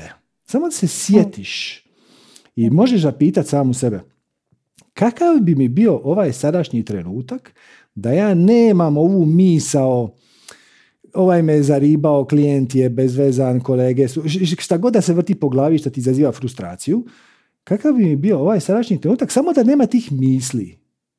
I samo ćeš se vratiti natrag u centar. I onda kad si u centru, onda se vratiš adresirat izazov koji te izbacio iz centra, ali iz puno više vibracije, što znači da će taj posao biti obavljen brže, kvalitetnije, bez grešaka i na, na opće dobro. A inače da ideš, dođeš na posao i sad panika, otkazali su nam ugovor, panika, propašćemo, umrijećemo, a, svi vrište okolo. I ti kažeš, kako uzbudljivo. E, I ako te izbaci to, što je u redu, i tebe ulovi ta panika jer sad, samo se sjetiš da tu paniku proizvodi misao, odnosno uvjerenje da, a bez tog klijenta mi ćemo propast. Ako propadnem, ja neću dobiti plaću. Ako ja ne dobijem plaću, umrijeću od gladi. A doma ima ni muža i dijete, svi ćemo umrijeti od gladi. Nećete. E, i onda se vratiš u centar i onda odgovoriš na tu situaciju. I nazoveš to klijenta, malo s njime popričaš puno će to biti bolje. Puno je veća šansa da će taj klijent na kraju ostati radi samo ako ti s njim popričaš kao čovjek, a ne ako ono, pa, pa ste vi, no, pa dobro, pa nismo mi pogriješili, pa ja ne znam, mi, već surađujemo godinama, a vi se nikad niste žalili, pa mogli ste reći da niste zadovoljni. To samo ne vodi nigdje. Ti prebacuješ krivnju tamo, onda se on osjeća kriv, on se ne želi osjećati kriv i onda će još brže raskinuti taj ugovor. Znači, a kažeš ono, ok, ok, ste, ok, ajde, evo, pomozite nam da budemo bolji. E, s obzirom da više ne surađujemo, sad možete, možete nam otvoreno reći, gdje vi vidite mjesta da se mi poboljšamo? I onda ćemo reći prvu stvar, ti ok, možemo to od sutra ako hoćete. Je, ali nije samo to, ima i ova druga. Dobro, to dajte mi mjesec dana da mogu riješiti. Ali mi smo već dogovorili s drugima. Nema problema, nema problema, samo vi ajte kod drugog, sve ok. Hvala vam na vašim sugestijama. I odjedan put se stvari predlože skroz drugačije. Dovoljno se sjetit da radost, ona iskonska, duboka radost i ispunjenje ne dolaze od bijelih oblaka, nego dolaze od podloge, od samog bivanja, od samog prostora svijesti unutar kojeg se događaju sva događanja, ali nijedno od tih događanja nije posebno bitno. Kad makneš sva događanja, ali aktivno je, to se neće dogoditi spontano, ono što ostane je bau. A to sad znaš. Tako da ti neće biti problem. Da, mhm. e, moram ti samo reći isto, isto je lekcija bila za mene, e, što kažeš dovoljno se sjetiti, dovoljno se centrirati. E, mene je sad iskustvo i taj cijeli period naučio da to ne ide bez svakodnevne prakse. Znači, konkretne prak, prakse svjesnosti. Sve ovo ja ću se sjetiti, joj, ja sam slušala sačan, ja sam čitala knjigu, sve ja to znam. E, to toliko nestane u trenutku, a ako čovjek nema svaki dan neku vrstu, mislim, meni to moja jogička praksa, to mi pomaže da ja kad onda i dođe situacija, to kaže, to me upozorava da će mi doći uskoro, e, da ja mogu ostati centrirana i to sam sad isto, jer sam tek sad toliko to ozbiljno shvatila, jer sam si toliko nekako htjela pomoć u cijelom tom procesu i tu sam shvatila koliko bez toga ne ide. Znači jednostavno ne ide ako svaki dan to nije nekakva konkretna, praktična vježba, svaki dan najbolje ista u isto vrijeme i da da. I onda je to ono, sjetit ću se ja sljedeći put kad budem ljut da ne trebam biti ljut. To se samo neće dogoditi. Točno, točno, točno. Zato što Ali kad si dugo mislila da će to tako biti. Dugo nekako do, dobiješ dojam kad slušaš predavanja, čitaš knjige, dosta to onako se dobije dojam kao dovoljno vam je da znate, jel? ali praksa, praksa, praksa, praksa. Tako treba se svako jutro podsjetiti. I ono, prvo što kad sjedneš na jastuk za meditaciju, prvo što pogledaš je kako sam danas. I onda prihvatiš šta god da primijetiš. Danas sam malo živčan. Ok. Danas sam malo neispavan. To je isto u redu. Danas me malo muče misli o tome šta moram sutra napraviti, to sad nećemo o tome misliti. I kad skloniš sve misli viška, ono šta ostaje, kad se počne čistit nebo, to je ono što te zapravo drži u centru. Da, da, da. da. Je to, to isto sakriveno u ovom dijagramu. Znači, jelte, znači, sjećanja su povezana sa vibracijom u kojoj smo trenutno. Znači, mi kad smo ljuti, sjećamo se isključivo situacija kad smo bili ljuti i imamo ljute misli i poduzimamo ljute akcije. I ono, to, kad ja sljedeći put budem ljut, sjetit ću se da neću biti ljut, to se neće dogoditi. E, ali možeš imati svoju svakodnevnu praksu i onda shvatit da si ljut i da si jučer cijeli dan bio ljut i da ćemo to sad promijeniti. Kako ćemo promijeniti? Tako da ćemo to jednostavno otpustiti. Ne treba, ne, ne treba uzeti onaj dezodorans i onda štrcat da, da prekriješ smrad. Čim ne misliš na njega, smrad nestane i pojavi se radost, veselje, sreća. Da, bravo. Tako je, tako je. Hvala ti puno. Hvala ti srca da dalje ne dužim da ostali, i da ostali malo dođu na red. Hvala ti puno i čujemo se nekom drugom prilikom. Hvala tebi, namaste. namaste. Ok. Uh, ajmo Petra. O, otkad Petra nismo vidjeli. Zdravo Petre. O, šta ima? Di si? evo, evo me, di si ti? Evo tu negdje. Odlično. Tu sam. ovaj, znaš kaj sam ti htio reći? Ovaj, htio bi ispričati jednu situaciju kad mi se desilo ovo ljeto. Kaj znači mhm. život kad ti ovak jednu šamaršćinu lijepo da. Da se ono, probudiš. Ovaj, ja ti idem na ovaj faks turistički menadžment i sad sam treća godina moram se opredijeliti, jel hoću, jel bi radio u kampu, jel bi radio u hotelu, mislim to je dvije opcije me zanima, kampovi i hotel. Ovo ljeto sam, um, ajmo reći, vodio kamp i spavao sam u šatoru tri mjeseca jer sam to htio. Mislim, nisam morao, morao mogu sam birati između sobe. Dobro, nebitno.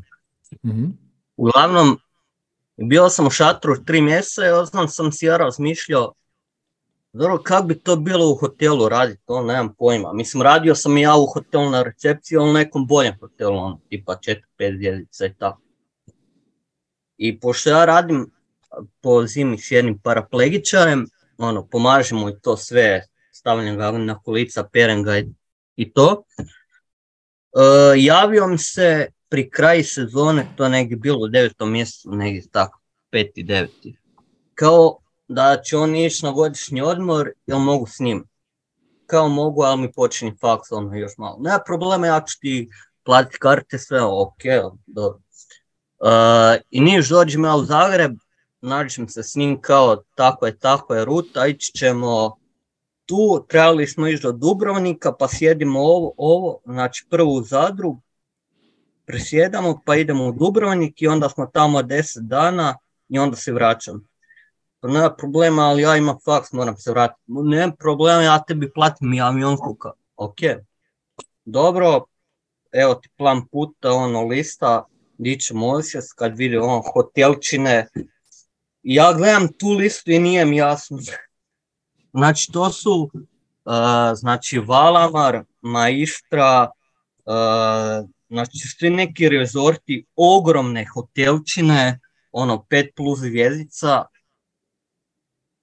I dođemo u Zadar i dođemo u tu sobu, a ta soba apartman, znači ja ne znam koliko, koliko kvadrata imalo. I ona prebrutalna neka soba, ja gledam, ok, dobro. Uh, I niš budem u toj sobi malo više promatram osoblje hotela. Znači kako se ponaša prema ljudi. Skužio sam da su nekak, ja bih rekao štogljeni oni. mm Ne znam kako da ti to objasnim, ali ono, lažni osmisi, ono, on treba šta, da, da, tu smo, tu smo sve za vas, evo, evo izvolite ovo, evo izvolite ovo. A ja kad sam radio u kampu, više bilo onak prijateljski nastrojeno, jel vam treba pomoć. Ok, donijet ću ti evo za pet minuta, evo sad dolazi, sad ću to baviti, samo malo, trenutak, evo. I kak došli smo u Dubrovnik, ista situacija, hotelčina, soba, viletina, da ne kažem. I onda sam skušao preko te situacije da ja zapravo u kampu želim raditi, ono, da to moj ono, smisao života, ne smisao, ali ono, da bi to htio raditi. To je tvoja preferencija. To je tvoja preferencija i ima puno ljudi koji bi preferirali ovo drugo. Da imaju šest zvijezdica i poslugu i to je ok. Sve u redu. Da, da, da, da, su, ne, sam ti kažem kako je život posložio situaciju da od jednog mm. ono, paraplegičara s kojim ja radim preko zime, dofura me u hotel koji ja trebam vidjeti da bi skužio, kužiš ono milion da, da vrta se ko ne znam šta on. Apsolutno. Znači ono, nešto ono... Tako život radi, da, da. Da, ono, da nisi, nisi, siguran bili A ili B i onda ti život donese A i kažeš ovo ne. E, onda znaš, e, onda znaš da je B. Da, da, tako da ono, fakat život ti daje baš ono šta trebaš, ono, a ne šta želiš. Zapravo, to sam, to bi, to je bilo zapravo najbolji primjer, ono, toga, ono, baš ono, šta mi treba, mi je tu dalo, tako da ono, zanimljiva situacija se dogodila.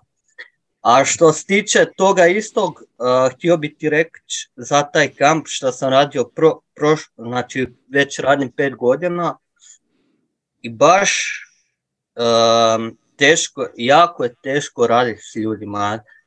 Ne znam je to meni osobno ili je tak inače, ali je jako, jako, jako teško raditi s ljudima. Fakat, to vođenje kampa te naučio i takvoj spiritualnosti da moraš biti sam sa sobom dobar da bi bio ono sa drugima. On. Jer ti ne možeš jednostavno funkcionirati ako ti nisi dobar sam sa sobom.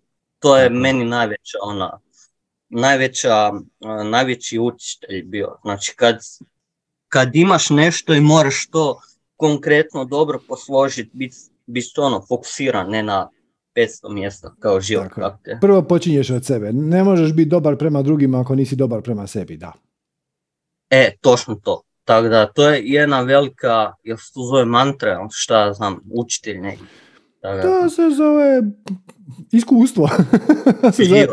učenje, učenje kroz iskustvo. Mogli bi mi sad davati nekakve teoretske koncepte koji bi doveli do istog zaključka, ali zapravo ovo kroz život je skroz u redu i nekako se fino upeče u, u naš operativni sistem.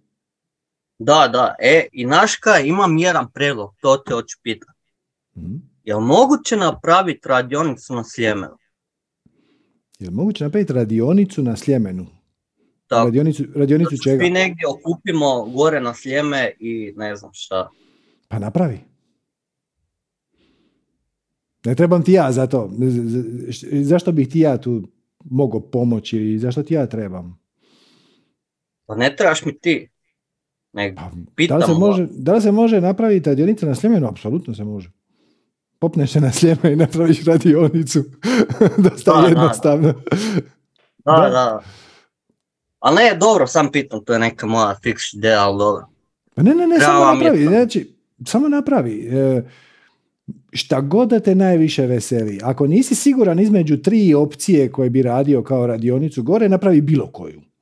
I uvijek, uvijek možeš napraviti onaj test sa novčićem. Znaš, ono, kažeš ono, evo, ako ispadne pismo, onda ćemo napraviti verziju A, ako ispadne glava, napravit ćemo verziju B. I onda zvizneš novčić u zrak i još dok je novčić u zraku, obratiš pažnju čemu se nadaš. Znaš, ono, joj, samo da je B, samo da je B.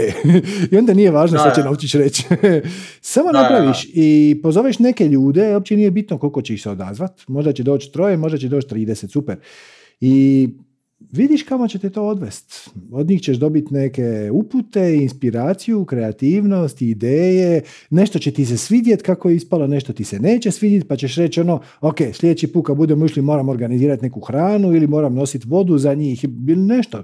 I samo iterativno, svaka sljedeća će biti sve bolje i bolje i vodit će te tamo gdje te treba voditi. Jedino što je bitno je da je to neka tvoja strast ili veselje. Ako je, ne možeš fulat. Samo napravi. Pa mislim, pošto sam skoro, ajmo reći, svaki treći, četvrti dan po Sljemenu, tam se gore penjem, pa ono, mi je pala taj neka ideja, pa bilo bi fora, ono, šta ja znam, tu neke ljude, pa ono, nemam uopće koncept u glavi šta bi to moglo biti, ali ono, fora bi bilo. Sam Gle, to. ima, ima puno ljudi kojima će sigurno ta ideja dobro zazvučat, a nekako su lijeni ići sami. Znaš, ono, vole se penjat po planinama, a onda kad ćemo ići u nedjelju, onda dođe nedjelja, onda joj, malo smo se kasno digli, već je devet, a i vani bi mogla kiša, a i danas će biti gužva, e, ali ako se nekako obavežu, znaš, ono, kao, idemo kao grupa na šest, nađemo se u osam sati na tom mjestu, onda ih to možda motivira. Hoću reći, možda ne moraš čak dodat nikakvu dodatnu vrijednost, nego samo organizirati ljude. Ako ćeš dodat nešto, ono, penjat ćemo se takvom i takvom stazom kojoj se ide rijetko, usput ćemo skupljati kestene, šta već, onda će ti doći još više ljudi, ali Da, da, posve je moguće da će ti doći sasvim dovoljno ljudi, čak i ako ne daš nikakvu, ajmo reći, neku veliku dodatnu vrijednost, samim time šta si ih pozvao, organizirao, što su oni rekli da doću, će ih motivirati. Mhm. I onda će im se to svidjeti i onda će sljedeći put pitat te, kad, će, kad ćeš nam sljedeći put organizirati penjanje? Onda ćeš ti reći ono, "A nisam ništa organizirao, samo smo se našli i popeli. E, ali Da, da, nije isto. da, da, kužim, kužim. A ništa to, ono, Super, A- bravo. uživaj, Hvala također. Uživaj ti. Bog, bog. nama sve. Hvala ste. Ok, ajmo divna. Zdravo divna. Zdravo, Juhu. e, čujem. Gdje se čujemo? E, jel se čujem? Čujemo se, Bože, čujem te. E, ja mislim da sam ja baš ovo manifestirala ovaj sastanak, pošto je skoro bio jedan ja sam ga gledala u autobusu i rekao, e put ću se javim. I tako, ne znam, od skoro s, s- proučavam sve ovo, gledam vas, Anu Bučević i Arijanu gledam na YouTube-u i tako tri mjeseca e, meditiram i sve. I sad e, upisala sam faks matematički u Beogradu i jako mi se sviđa, volim matematiku, volim programiranje. E sad tu e, ja se bavim plivanjem i ne znam, pre tri godine sam bila u prezentaciji, u reprezentaciji i jako volim plivanje više nego fakultet, više i tu imaju te dve kao struje, ne znam e, kako bi nazvala ta dva fronta i kažu mi ono roditelji, prijatelji, a ne možeš ti na dva fronta i dobar fakultet i da budeš u reprezentaciji, da jednostavno pogledaj ove druge dece, oni idu u privatne škole, zanemaruju to i kao zove i ne znam, i sad stagniram sa rezultatima jedno 3-4 godine i to me ponekad malo frustrira i onda baš kad sam u teškom treningu krenuo ne misli a pogledaj ovoj devojčica je mlađa od tebe, njoj ide bolje, ti si već starija, prestala si za ovo, ne valja ti tehnika, ti to nikad nećeš namestiti tako sve to krene i znam, svesna sam toga i probam nekako sklonim te misli i sad ne znam da li je ono to istina, ne znam, ta dva fronta. Mislim, ja volim matematiku, volim to sve, mislim, volim da bude sve cakum paku nekako, a plivanje me više vuče, ne znam da li sam za to, ne znam, nešto neće, a znam da ne smem da stalno budem u tom kao nedostaje, da, da, da se brinem jer ću ja to privući, to sve.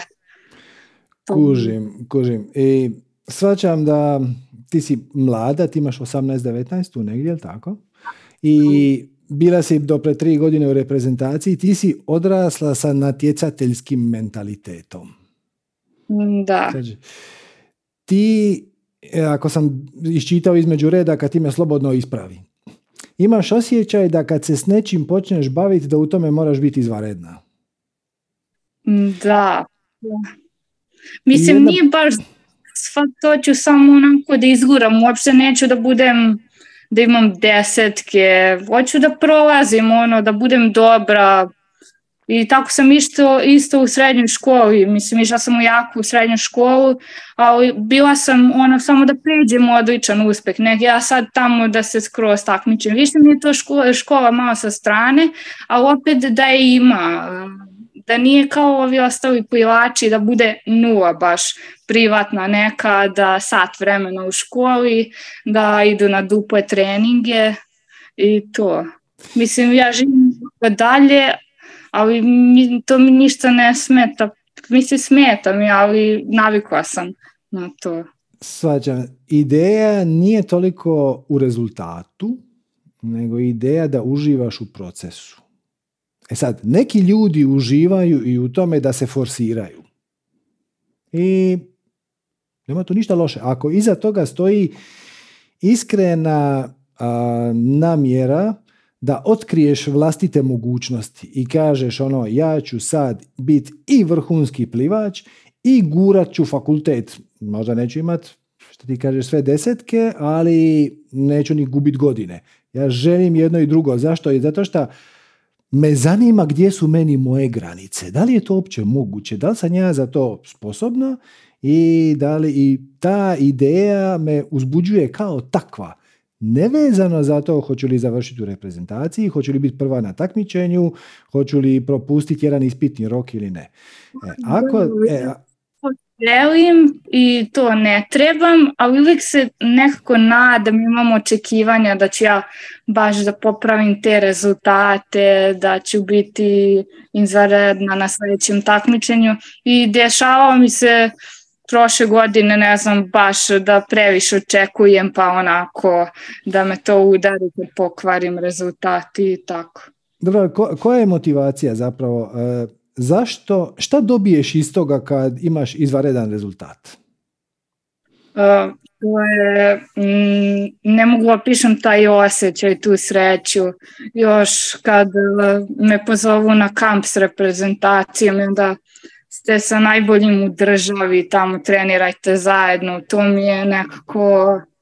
Ne da, znam, sam... koji dio točno te tu najviše veseli? Je li to što, mm. je li to što neko prepoznaje tvoju vrijednost ili ti je to nekako da si pobjedila samu sebe? Pa jedno, ali više ovo drugo nekako.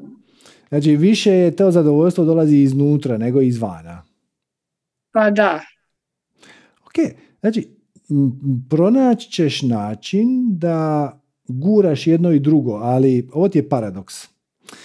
Ako odustaneš od toga da ćeš u plivanju biti izvaredna, onda ćeš biti bolja nego da ne odustaneš. Znači, znači ta, kad kreneš sam sebi nabijat tempo, znači ja, moj rezultat mora biti takav i takav, ja moram završiti na tom. I ako ne završim u reprezentaciji, to će na neki način biti poraz.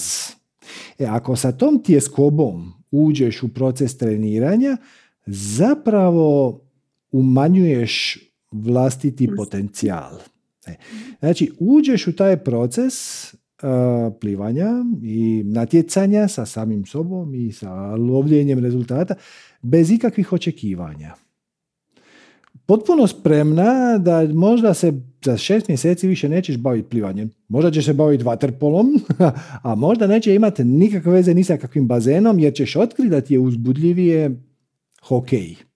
E sad, to se vjerojatno neće dogoditi, ali nije poanta hoće li se dogoditi. Poanta je stava.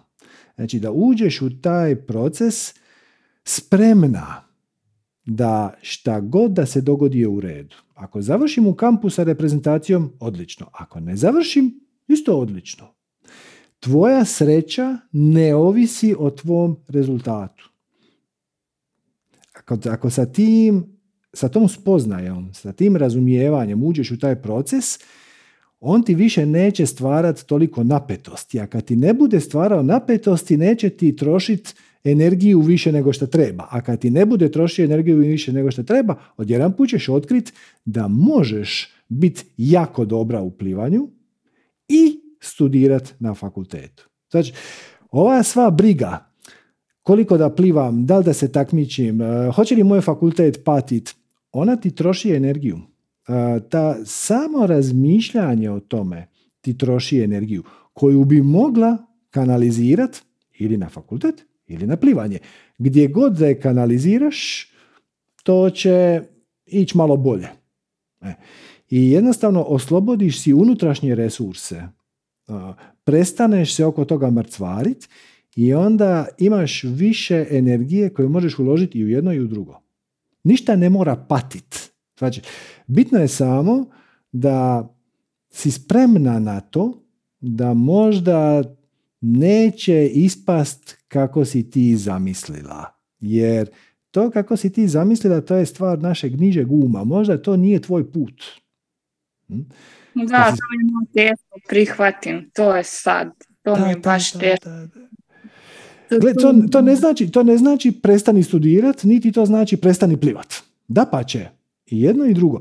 Ali kad se prestaneš žderat oko toga, kakav ti mora biti rezultat, e, koliko ćeš vremena ode, koliko onda šta ako padne, šta ako prođe, šta ako bude kamp, a šta ako ne bude kamp, od jedan put ćeš shvatiti da ti i jedna i druga aktivnost, i plivanje i fakultet idu lakše. Zato što si sklonila otpore.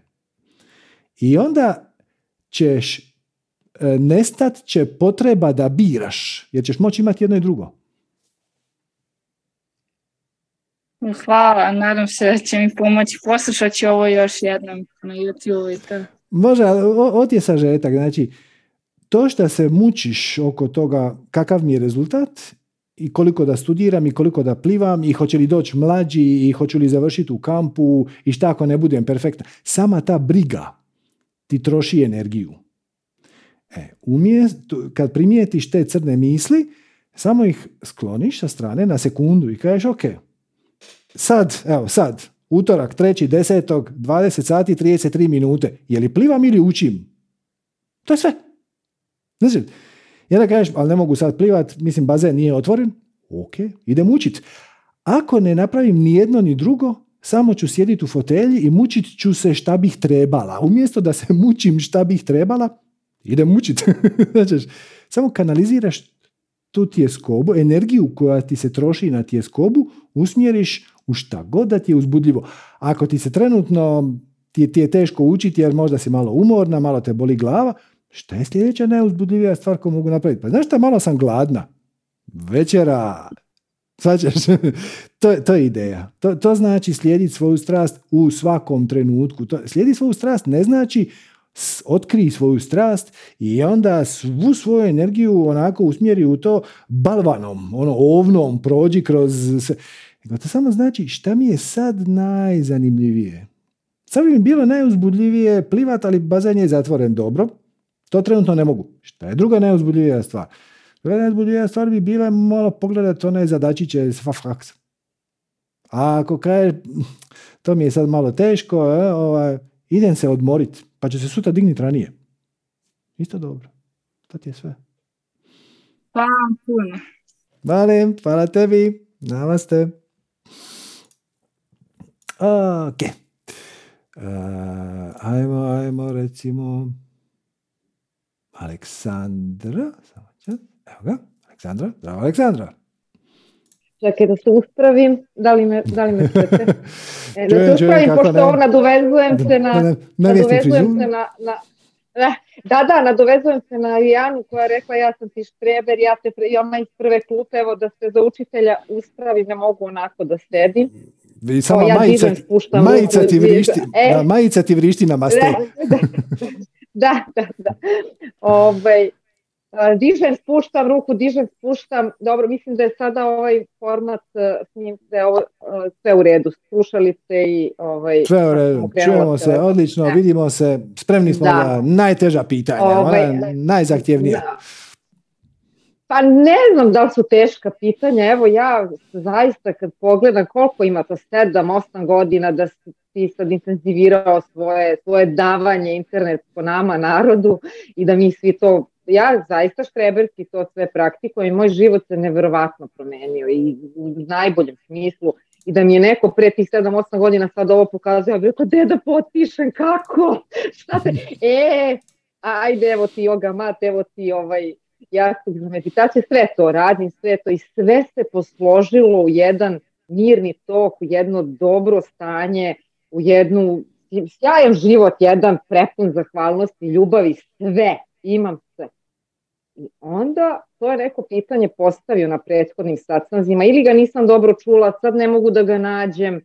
I onda se desi tsunami koji naleti, ne nužno negativan tsunami, uopšte ne. Volela bih da detaljnije ispričam o, o stvarima koje ja kao taj tsunami doživljavam, ali ne mogu da se malo tiču, ne ustručavam se i prirodni sam ekstrovert i rado bih ti to ispričala, ali više u nekom možda zatvorenom sastanku. Ali recimo da se desi nešto što kaže, e, ovo ti ne važi ništa više, sad će sreda. Ovo je sada neka nova vrata se otvori, zanimljivo da ta ti događaji i ta vrata i to, to sve neki potpuno kao ništa sad ovo to kako si ti zidala i gradila i to kako misliš, e, ne, ovaj, univerzum, ono, kod da si seo za to da ručaš neki najukusniji obrok, znaš, neko ti zvoni na vrata i kaže, a ti sad hitno moraš napolje, na pet dana, i taj ručak moraš da ostaviš. E tako nekako sve se posložilo. Ja sam i dalje onako ovaj, svojim posmatram vaga, nisam promenila, nisam vibraciju negativnu zaradila kroz to, radim svoje prakse, šta to znači kada tako te samo uš, ono, lavina te poklopi neverovatnih događaja, da to sam teo da kažem neverovatno, se to desilo toko jednog intenzivnijeg povlačenja meditativnog u sebe, svakodnevnih malo dužih meditacija i tako dalje. Uh. Trećeg, četvrtog, petog dana, to, to se, ceo moj život se samo ovako Oh, kako uzbudljivo. oh, kako uzbudljivo, koliko puta sam to samo rekla, da. To ti je vrlo uobičajeno. Znači, kako sad, šta, šta to, je? E, da. To ti je vrlo uobičajeno, to znači da si spre, spremna si za sljedeću fazu. Ali meni sve se... odgovara, tako je ugodno. sve tako kako se... ja, život da, nije da. dizajniran A. da bude ugodan. Mislim, mi bi htjeli da on bude ugodan. Da. Život, život je dizajniran mm. da nam ukaže na dijelove gdje još imamo mjesta za napredak. Znači, ti si, s obzirom da ti je ugodno, ja ću pretpostaviti da si došla u životnu fazu u kojoj si posve kompetentna. Znači, sve što ti se događa, i obitelj, i zdravlje, i posao, do, oni donose svoje izazove, naravno, ali ti to rješavaš lakoćom. Dago? To, da, manje vi malo bude trzanja, ono, znaš, ali da, vratim se, kako kažeš, u centar i mogu da kažem da rešavam, živim, nešto dođe, ja živim i ide. Ej, sad tvoje, više, sad tvoje više ja kaže, ok, Šesti osnovne je završio. Sad idemo u sedmi. Ili završila je osnovna škola. Ja sam u šestom e, tu je, tu je to. Znači, patnju nam ne proizvode okolnosti, patnju nam proizvodi naš stav prema okolnostima. Znači, nije problem što su se stvari urušile, otvorile, zatvorile i to, nego što mi ne bi. e, ali, isto kao što smo spomenula si Arijanu, znači vrijediti ista stvar kao za Arijanu. U jednom trenutku shvatiš, vidi, pretpostavit ću da si blizu tog trenutka, u jednom trenutku shvatiš da tvoja sreća i zadovoljstvo i onaj duboki mir i ispunjenje i radost i ekstatična sreća nemaju nikakve veze s okolnostima. Nemaju nikakve, samo naš stav prema tome. I kad to shvatiš, shvatiš da si u stanju stajat, sjedit usred tornada. Znači, oko tebe vitla vjetar, čupa stabla, lete krovovi, a ti sjediš mirno i za tebe nema niti vjetrića. Sve oko vitla leti, čudesa se događaju, svijet se raspada, ratovi, glad i egzistencijalne krize, ali ti vidiš da su to samo refleksije koje služe drugim ljudima da oni osvijeste svoja negativna uvjerenja, definicije i da postupe drugačije. I kad shvatiš da tvoja radost, veselje, sreća ispunjenje ne ovisi o vanjskom okolnostima, onda si spreman za pravo služenje. Šta znači da promijeniš pitanje koje je do sada zvučalo kao kako da ja svoj život učinim sretnim, odnosno šta ja želim od života. Koja je moja strast? Čime bi se ja htio baviti? Gdje bi ja htio ulagati svoju energiju? To je važna faza, ali ona u jednom trenutku završi. Kad si dovoljno zreo, ta faza završi i onda se pitanje promijeni. Više nije šta ja želim od života, nego šta život želi od mene. I o, život i sinhroniciteti kažu s ovim poslom si gotovo. Za tebe neka nova karijera, ti kažeš, ali ja ne znam koja. Ja ne vidim ko su mi se vrata otvorila, ja ne želim skočiti u nepoznato. I, to. I onda u jednom trenutku to svejedno napraviš. Samo sa punom vjerom zna, prepoznaš da nema nikakve šanse da se na ovaj suludi način poslože okolnosti koje su ti rastavile prošli život. Onaj koji kao do jučer, do jutros. Samim time nema nikakve šanse da kreacija, svemir, više ja, spirit, šta god, nema plan za dalje. To što ga ti ne znaš je potpuno irelevantno. Jedan mudar čovjek, misle to um, Karl Marx, uh, Karl May, nisam siguran, nije Mark Twain, Mark Twain, sorry. Mark Twain je rekao da smo prisiljeni život živjeti unaprijed, ali ga možemo razumjeti samo unatrag. Znači, mi živimo život unapred, nemamo pojma šta će se dogoditi, zašto nam se stvari događaju, e, ljuti smo, frustrirani smo, htjeli bismo da je drugačije, htjeli bi da se drugi ponašaju drugačije, e, proklinjemo okolnosti, zašto sam se rodio u ovoj zemlji, zašto se nisam rodio bogatiji? I tako dalje. Tako imamo tu strepnju od budućnosti, a onda kad ta budućnost dođe, za pet godina okreneš se prema natrag i svat, vidiš smisao vidiš svrhu tih pet godina koje su prošle. Znači, život živiš unaprijed. Ja sve vrijeme, tako je, tako je, imam utisak oprosti, upravo odavno, upravo tog, prvo sve je uvek imalo smisla, sve što pogledam unazad i što je tad tako bilo besmisleno u trenutku, sve je imalo smisla, zato je služio i šesti razred i sva ova učenja. I ovaj, imam utisak da mi, to, to imam utisak od kad sam malo, mala devojčica bila, da mi živimo i, i, i unazad i unapred u isto vreme, da mi imamo to, pre, mi imam, ja, ja i sad osjećam, ja znam da ovo ima smisla, sad naravno moj, mene, ljudsku mene, ovaj, racionalnu mene jako iritira što kao koja, to nema, samo nema smisla, mislim, a, a osjećam da ima, negde, će, negde tamo u budućnosti će ta buduća ja ili ta buduća ja već kaže da to je stvarno ovaj, a zato, a zato to se sad posložilo.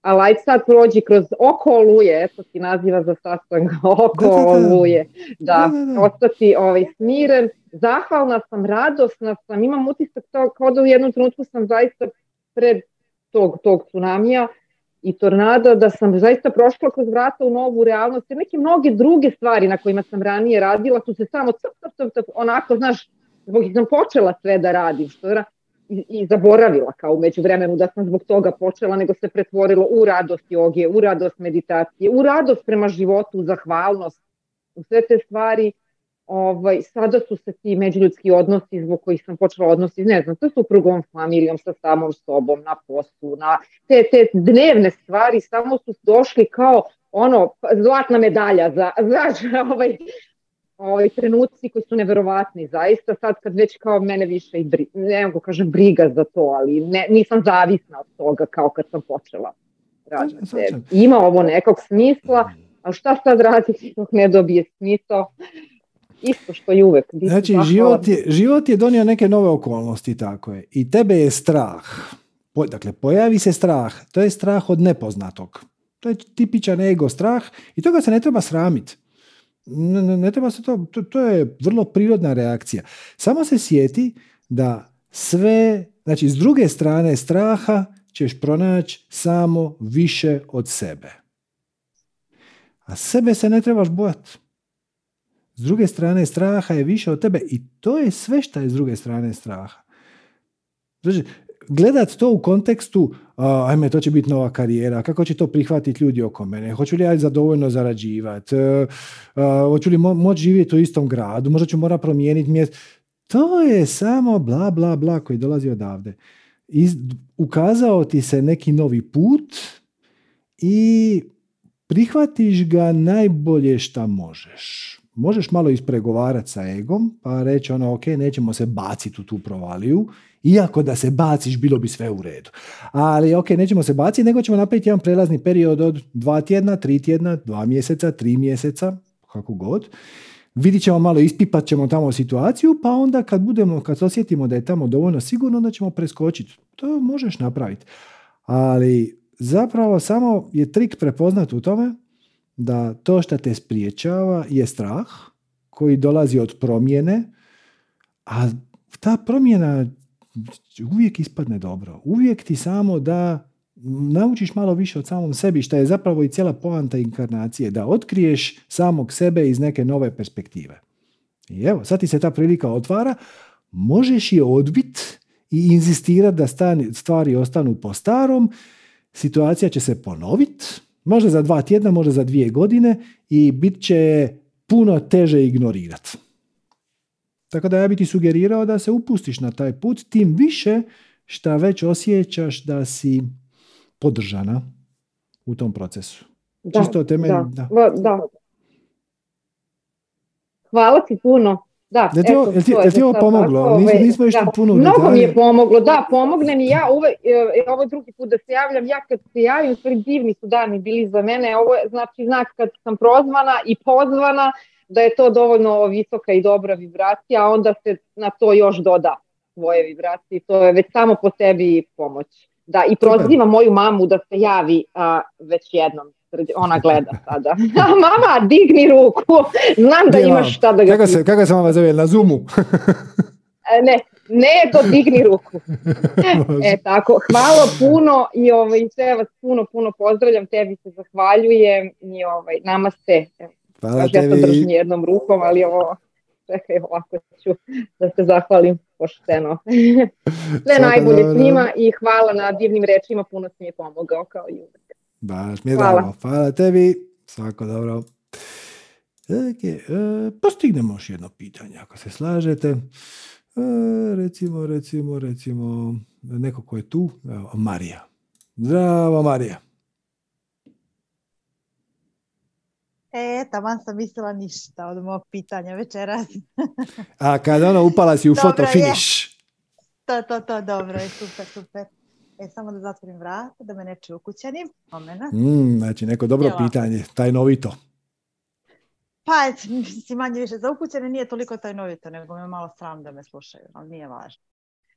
Ovako, ja, da kažem, radim na sebi jako dugo.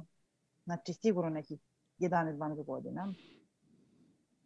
Ali ja i dalje imam znači, anksioznost, napade panike, vremena vremena. Napadi panike do duše su sve ređi i redki su i kad se dese traju kraće, ali veći deo dana ja sam anksiozna. Znači, otprilike, čim otvorim oči, znači kreće du, du, du, du, du, du, du.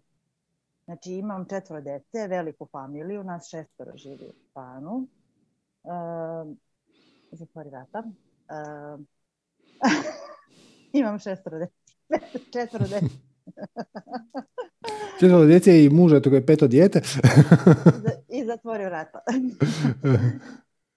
ovaj, I uh, bavim se babysittingom, znači čuvam dvoje dece. Praktično radim u jednoj porodici. Uh, sve radim za njih. Ono, kuvam im, čuvam im djecu, ono, čak neka vrsta člana porodice. Uh, plata mi je onako za uslove u Srbiji možda bi mogla biti bolja. Ne mogu da se žalim, ljudi za koje radim su jako dobri, znači fenomenalni su. Okay, a šta ti, šta ti točno izaziva anksioznost? Šta te trigerira? Pa, recimo, ustanem ujutru i onda moram ovo, moram ovo, moram ovo, moram ovo, moram ovo, moram ovo. Ja nemam ni malo mira, e, ja ne mogu ni da se sklonim. Znači, mučete misli, mrcvarete tvoje vlastite misli. Totalno. A kad se sklonim, to je vrlo interesantno, kad se sklonim i kad imam priliku, što u posljednje vrijeme i nije tako redko, ja ne mogu da se smirim. Znači kad sednem, ja apsolutno ne mogu da se smirim. Onda tražim sebi posao. Onda to tako ide sve od nekako u krug. Ako tjeskoba hrani tjeskobu. Da, da, da. Gle, ima više načina na koje možeš pristupiti toj situaciji. A, za početak kažeš da radiš na sebi. E, je li imaš neku redovitu dnevnu praksu koju radiš svaki dan? Svaki dan. Svaki dan. Ako se to može računati u praksu, slušam audio knjigu uh, koju čita neka žena uh, moj sadašnji trenutka i novu zemlju Ekarta Tola 10 godina unazad. Ja tu knjigu bukvalno znam Kužim, kužim. E, to te vraća u vibraciju. Ne razumem. Ok, e, ali, ali to, e, ali jedna stvar je teorija, druga stvar je praksa. Znači sad, ima više načina na koje ovoj situaciji možeš pristupiti, ali nijedna od njih neće radit dok ti ne prepoznaš da ti nisi ta misao. Znači ti otvoriš oči i odmah navale misli, šta nisi stigla, koliko imaš posla i tako dalje i tako dalje. I to te naravno čini tjeskobnom zato što se osjećaš da nisi dovoljno dobra, da ti život izmiče iz ruku i tako dalje. Ali zamisli samo da taj glas nije u tvojoj glavi. Zamisli da doslovno iza tebe ili na ramenu, kako god, sjedi neko biće. Možeš zamisliti živog čovjeka koji ide iza tebe i to ti priča u uho. Znači ti otvoriš oči i ujutro i sve je u redu, mislim spavača soba, kako si ostavila sinoć, sve je u redu. I onda se digneš i onda taj lik dođe ti i onda ti na uho. Dok ti pereš zube, on ti stoji ovako iznad tebe, dok ti česka, on govori, znaš, danas imaš previše posla, nećeš stići. I ono jučer nisi stigla.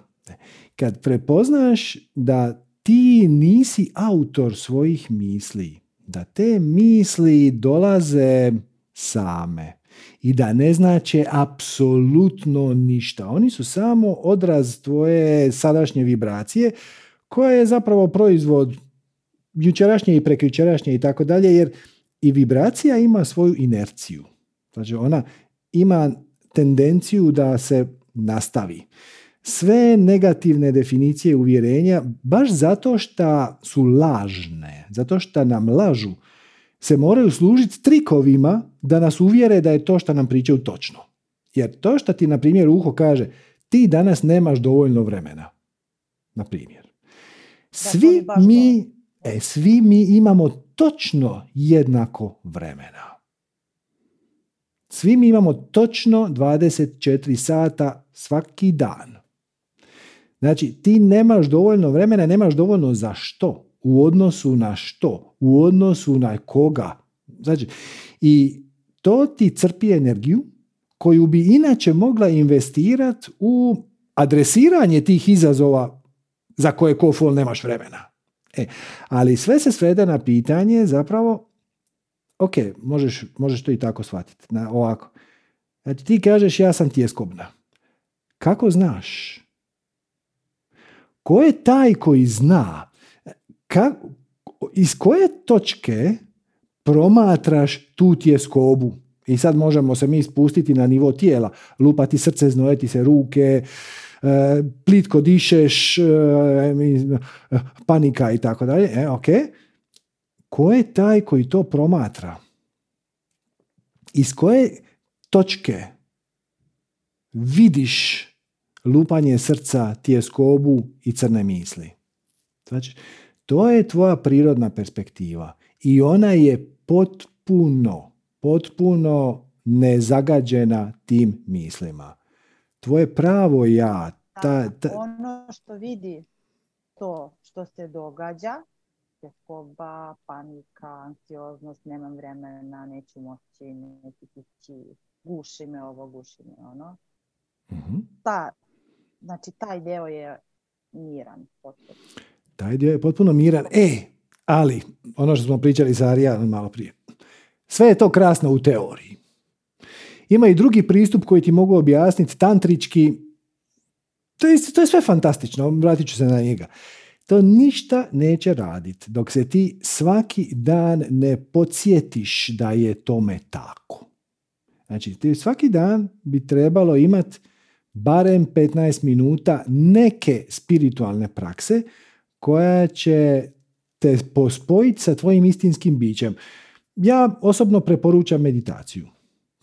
Ima i drugih. Ima yoga, na primjer. Ona također radi. Fantastično. Ima, i ra- ima... Ja sam radila jogu. Ok, ok, ali, ra- ali radi je svjesno. Mhm. Ma radim svjesno, nekako se uspevam i mnogo volim jogu, mnogo. I ponovo sam se javila toj učiteljici pre recimo nekih mm, malo manje od 15 dana i dogovorila smo da ga radimo online, pošto je ona negdje dalje u gradu, mislim daleko je od mene, ja ne mogu da stignem i radimo to online.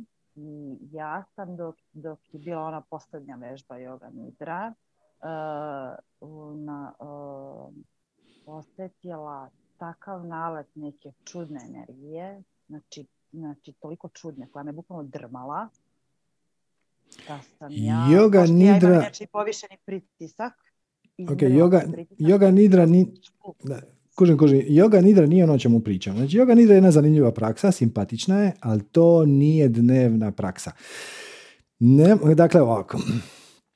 Nije toliko poanta šta ćeš raditi, nego kako ćeš to raditi. Hoću ti reći, ako već rezoniraš jogom, što je odlično, prva liga, uzmi si zadatak svako jutro napraviti pet pozdrava suncu A i pet pozdrava suncu B. To će ti uzeti 15 minuta. Ako napraviš i završnu seriju iza toga, to bi bilo kikes. E, oda štange. Nije poanta da ti budeš savitljiva i da možeš sa svojim rukama uloviti se za nožne prste. Možda hoćeš, možda neće. Poanta je da ti staneš na taj mat i pokloniš si 15 minuta tišine. I pokreti tijela će ti pomoć da se fokusiraš. Znači, kad ti, kad ti kreneš u, onaj, pa prvo se digneš, jel te, pa onda ideš u pretklon. Ok, nije poanta tog pretklona da on bude dubok i da ti ono sa laktovima staviš na pod... Možda će se to jedan dan dogoditi, možda neće. Poanta je da ti budeš potpuno prisutna u tom pokretu. Znači, da ti točno osjetiš, da, da zapravo da kad, kad, se, kad sedneš na mat da se zapitaš, ok, da vidimo kakva sam danas. Šta se događa u mom životu? E, jesam li znači, jesam li u centru? I da misliš na disanje. Zato se to zove vinjasa. Vinjasa je uskladiti dah sa pokretom. I da dišeš u džaji. To disanje u džaji, ja ne, nemoj ga nikako preskočiti, je tebi pogotovo važno, zato što ti je to snažan alat da kad se pojavi tjeskoba ili neki napad panike, da ga sa disanjem skontroliraš, smiriš prije nego što eksplodira u pravi napad panike, onda opet disanje pomaže, ali onda je malo teže. Kad vidiš da se diže ta tjeskoba, prebaciš se na uđaji. Kažeš 4 sekunde udah, 4 sekunde izdah, ako možeš 8 bilo bi još bolje, kad te ulovi tjeskoba 8 sekundi će biti ozbiljan izazov, tako da drži 4. Dakle, poanta je da osvijestiš da si ti onaj koji ima te emocije, te misli, te senzacije tjelesne, a ne da si, nisi ti u tjeskobi, nego si ti promatrač tjeskobe. Znači, imaš i tantrički put, samo da, da ti kaže, i on, on, on se ne isključuje. Znači, ovaj što sam ti dao prvi je vedanski. Vedanski je put odvajanja. Znači, ja nisam ta emocija, ja nisam ta senzacija, e, ja primjećujem da mi trnu prsti, ja primjećujem da plitko dišem, ali nisam to ja. Moje pravo biće je svijest koja ima tijelo, ima emocije, ima senzacije i promatra to sve skupa, ali sama po sebi je potpuno time nedotaknuta. Ok, to je vedanski pristup. Ima i tantrički pristup koji kaže zagrli tu emociju. Hm? Znači, tantra je diametralno suprotna. Vedan, vedanski pristup kaže ono, ja nisam tijelo, ja nisam emocije, ja nisam senzacije, a tantra kaže jesam. Ja sam se utjelovio na ovom planetu i imam tijelo, i imam emocije, i imam senzacije, i volim svaku, da oprostite na izrazu, jebenu sekundu. Svaka emocija je predivna. Svaka senzacija je predivna. Ja, i, i, došao sam, inače bi ostao u spiritualnom svijetu. Mogao sam i gore biti bez emocija. Mislim, kao, stalno si u nekoj bezuvjetnoj ljubavi, tralala, ne, je tu izazov. E, I onda, kad ti se pojavi tjeskoba, zagrliš je. Ali ne samo da je prihvatiš, nego je voliš. Onako, istinski je voliš. Voliš, promatraš te senzacije u tijelu. Plitko dišen, kakva radost. Trnu mi prsti, divno, znaje mi se ruke, fantastično. I kad, kad usvojiš taj stav, e sad, s obzirom da ti je ovo bolje zarezoniralo, sjeti se toga, znači, napravi to, ali opet, kad te ulovi napad panike, nećeš se sjetiti ni disati u džaji, ni pr- promatrati svoje tijelo, e, samo ćete ponijeti treba to vježbat. Vježbat prisutnost. I slušat Tolea je fantastično. Ja isto slušam Tolea i pročitao sam knjige i odlične su i sve je to u redu. Ali treba ti dnevno sidro. Mm, svaki dan, može biti ujutro, može biti navečer, može biti dva puta dnevno, napravi nešto što te vraća u centar. I s obzirom da si, probaj uh, disanje po Wim Hofu. Zato što je vrlo je energično. Možda će ti biti lakše kad te ulovi tjeskoba da radiš nešto što je energično nego nešto što je smirujuće. Znaš, disat u i traži malo koncentracije. O, Wim Hof, brate, razvališ. Ono. čerka, da, da. E, ok. E, ali, da, da, da, svakako. E, ali nije dovoljno reći ono, je, je, dobra ideja, ja ću to napraviti kad me ulovi panika. Jer se nećeš sjetiti. U tom trenutku se nećeš sjetiti. Trebaš to, trebaš to vježbati svaki dan e, i onda recimo kažeš da te već ujutro ulovi panika. Ok, digni se 10 minuta ranije, napravi bilo što od ovoga. 10 minuta meditacije, pet pozdrava suncu A, 5B, e, jedan krug Wim Hof, odnosno tri kruga, imaš, imaš i moj video na YouTube, traje misli 11 minuta sve skupa. Nešto od toga da, da, da malo si daš priliku da sam u sebe zapitaš, ok, kakva sam danas, kakve mi se misli vrte po glavi, da se malo vratiš u centar i onda promotriš koje stvarno obaveze imaš, ponekad pomaže i da ih zapišeš i onda im daš prioritet. E, ovo je jedan, ovo je dva, ovo je tri, a ovo ovako stignem. I onda se uloviš jedan i ne misliš na dva i tri. I ako zazvoni telefon dok radiš jedan i pojavi se nešto što ima prioritet nula, ovaj jedan samo privremeno skloniš sa strane i posvetiš se tome što je trenutno naj, naj, naj, najvažnije i onda se vratiš na ovaj jedan. Znači, malo si daš prostora. E, ali opet, to se neće desiti bez da se barem jednom dnevno, barem na 15 minuta malo centriraš najbolje što možeš. Sve ostalo je teorija. I super je, i radi, ali u trenutku kad se dogodi neće, ne, neće ti to pas na pamet, osim ako nisi, ako nemaš rutinu. Ako, ne, ako ti to nije već lagano ušlo u nesvjesno, već lagano postalo refleks, a za to ti ne treba puno, treba ti tri mjeseca. Tri mjeseca ti treba bilo čega, meditacije, svjesnog disanja, joge, da se počne pojavljivati ta ideja mogu bi se centrirati u trenutku kad si van centra. Tako da, a to je moja sugestija. A dobro, to ću da probam da to mi zvuči kroz, kroz ovaj, skroz mi okay. Nemoj probat, samo napravi. Ne, ne, ne, ne, da, da. Mogu da ej, stavi, ej, stavi, stavi, stavi si na mobitel nekakav onaj recurring appointment, znaš, da ti svaki dan u 7.00 ili 6 ili 8, kad, kad već ti je nekakav ti je dnevni raspored, da ti zazvoni i da te podsjeti na to. Jer ako prepustiš tu odluku kao ono je, je, budem, budem, oću, oću, možda ćeš... Popodne, možda Tako je, tri dana će radit, četvrti dan ćeš preskočiti, peti dan ćeš napraviti preko volje, onda ćeš samo zaboraviti. To je jednostavno iskustvo. Svima nam je tako, da se razumijemo. Svima nam je tako. Ja isto, ima, ima dana, ja meditiram ujutro. I ima dana kad bih radije, ali ono, bilo šta. Radije bih bos trčao po snijegu nego meditirao. I onda kažeš sam sebi, ok, ova je današnja meditacija neće biti spektakularna. Ali znaš šta, nema veze. E, idem ja malo, onako neobavezno sjest 15-20 minuta pa ćemo vidjeti. I ponekad se to pretvori u dobru meditaciju, ponekad se pretvori u čekanje da zazvoni tajmer i da se mogu dignuti, ali čak i onda radi. Čak i kad ne radi, radi. Nešto se promijeni, malo, malo postaneš svjesniji svoje uloge u životu u svijetu. U mom životu se mnogo toga promijenilo. U mom unutrašnjem životu se mnogo toga promijenilo. Znači i moji uvidi razne radi su se promijenili. Neki, mnogi ljudi su otpali, baš puno ljudi. Ostalo je jako malo. Mm, mm, kako da vam kažem, ne mogu ja da kažem da ja, da sam, u stvari, momenti u kojim, kad ja osjetim mir, su oni momenti u kojima, Bože, ja osjećam mir. I onda kad ja primetim, Bože, ja osjećam sada mir, onda krene vu, vu, kao tornado. A, ako, ti je slučajno, ako ti je slučajno promako razgovor sa... Um, okay, sjetit ću se. uh, poslušao pa ovaj satsang još jednom. Sa Arijanom. Arijana. Znači, sa Arijanom smo pričali o tome. Ego ne voli, ne voli.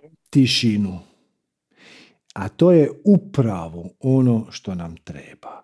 I jedan od ključnih e, ciljeva, ajmo reći, odnosno namjera kad sjedneš u meditaciju je prijateljice sa tim osjećajem tišine. Jer kad se dogodi prava unutrašnja tišina, ego iskoči iz kože. I to je, to je njegov zadatak. A tvoj zadatak je da ga samo malo primiriš i dopustiš da taj period tišine raste. Znači, kad ego po, po, pobjesni, možda ćeš se uspjeti vratiti u centar, možda i nećeš. E, ali ako je trajao tri sekunde, nastoji da sutra traje pet. I u jednom trenutku ćeš početi podnositi tu tišinu. Ja znam da ovo sad suludo zvuči, ali taj osjećaj bez uzrokovane sreće, veselja, radosti i ono počne ti se ode negdje u trećoj čakri, u solarnom pleksusu, kao da se nešto počne lagano topit.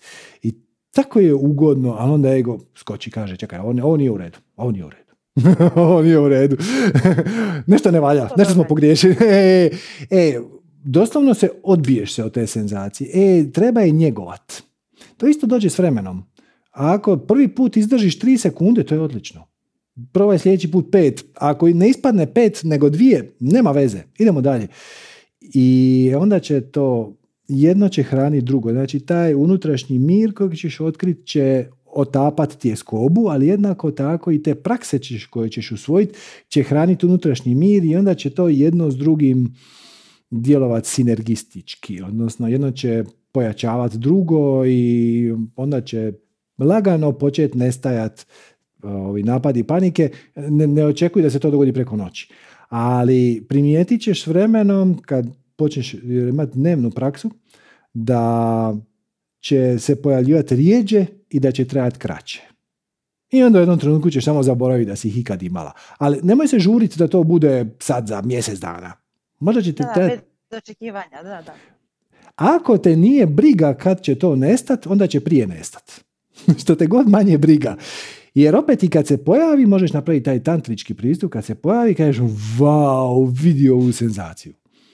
Čovječe, pa ljudi plaćaju velike novce. Ljudi se odu u Gardaland na 600 km od mog kuće i onda sjednu na roller coaster i plate prave žive novce da bi 45 sekundi imali taj osjećaj panike i tjeskobe. Ja to imam za džaba.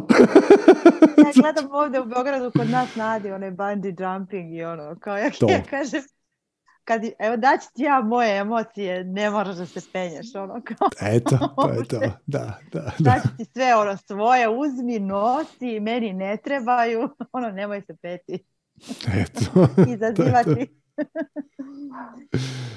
pa hvala ti, pomoglo mi je, pogledat ću još jednom, svakako. Pogledaj i ovaj Arianin dio. To je bilo negdje E, na sat baš- baš vremena. Ja slušala sam, sve vreme sam slušala, ali pogledat ću još jednom, to mi je baš bilo interesantno. Je, sad imaš novu perspektivu. Znači, sad ćeš to, e, poslušat ćeš ga ponovo i iznenadit ćeš se jer će unutra biti neke stvari koje prije nisi čula. Jer ćeš ga sad Gledala pogledati one iz druge meditacije baš od pre, uh, ja malo tvoj, malo vaš, od pre osam godina, tečaj meditacije. Mhm. I nisam ga gledala možda dvije, tri godine. I znači, prekjučer sam uključila prvi dan na drugi deo i onako, ko- "U?" aha, Ovo prije, to- ovo prije tu nije bilo, znam. ovo nije bilo tad. da. Neverovatno. Mislim, mislim neverovatno. Uvijek razumiješ sa vibracije na kojoj trenutno jesi. I Da, da, je- to mi je na pamet. Da, da, da. I sve ove knjige, dakle, nije slučajno da ti slušaš tole, a jednu te istu knjigu već deset godina. I ja sam Meni siguran da ta se knjiga mijenja. Jel tako? Pre tri godine je bila drugačija. Totalno. Da, da, da, da. Prvi put kad sam je uzela u ruke, sasvim slučajno mi je pala u ruke, trebalo je da je predam nekom, nije to bila moja knjiga, nisam je ni samo inicijativno kupila. Trebalo je samo da učinim jednoj drugarici, da pošaljem njenoj drugarici u Nemačku. Kako je Mm. ta knjiga znači, bila kod mene jedno 3-4 dana, ja sam je prelistala i rekao, au, brate, mili, šta je ovo? A, i krenem da čitam i odem i kupim je. I onda sam otkrila audio verziju te knjige i onda je na slušalice i onda je slušam bukvalno, znači svaki dan, bukvalno. Super. I kažem, nevjerovatno da sve razumem, ništa nije nejasno, nem, ništa. Sad samo to treba pretočiti u praksu. A, vrlo je teško, odnosno grani- g- nemoguće, bez redovite, a, bez redovitog sidra. Treba ti sidro. Treba da svaki dan radiš, da se svaki dan vratiš u centar na 15 minuta. Najbolje je bilo u isto doba dana, približno. Ali ako ono, inače meditiraš ili radiš jogu ujutro, a pobjeglo ti je jutro, napravi navečer, to je skroz u redu. I kad imaš taj tempo, tu rutinu, onda ćeš, onda ćeš to početi primjenjivati. E, I onda je to puno zanimljivija igra nego samo slušati o tome. Vidit ćeš. Eto ga. Pa ništa, hvala puno, ali Hvala puno, tebi. puno, puno hvala. Svako dobro i laku noć i laku noć svima. Hvala također. Svako dobro i tebi. Svako dobro. Eto ljudi, to će biti to za danas. Hvala vam lijepa na odličnim pitanjima, na odličnom sacangu. Um, ako vam je ovo bilo korisno i zanimljivo, evo, možete nas podržati na razne načine. Jedan način je donacijom www.manifestiranje.com kroz donacija. Jednako tako možete se pretplatiti na kanal, poslati nekome neki video, poslati mu neki isječak koji mislite da bi njemu bio zanimljiv, ono samo, pa, preba, evo ti ovo, slušaj od 47 minute ili tako nešto. Ostavite neki komentar, e, e, stisnite neki like, e, palac gore, palac dole, šta god. Ja komentare, na komentare na YouTube uglavnom ne odgovaram, rijetko, ali ih sve ih pročitam. Tako da ako imate neku sugestiju, ako imate neku ideju, ako imate bilo šta, ako želite nešto pohvaliti, nešto pokuditi, nešto sugerirati, napišite neki komentar. Čak i ako nemate ništa, možete napisati nešto ono odlično, super ili nje, nije mi bilo nešto, šta, šta god. Već samo komentiranje na društvenim platformama ima smisla i oblike podrške zato što onda YouTube i Facebook i ovi ostali shvate da je taj video koji ima više komentara pretpostavljaju da je vrijedi pa ga onda više promoviraju drugima, tako da evo, čak i ako samo napišete ono hvala, super ili tako nešto, već to je oblik podrške. I evo, do sljedeće prilike, danas smo malo produžili, nadam se da vam je bilo zabavno i zanimljivo, pa se vidimo ponovno za pa nekih tjedan dana. Eto, svako dobro i namaste.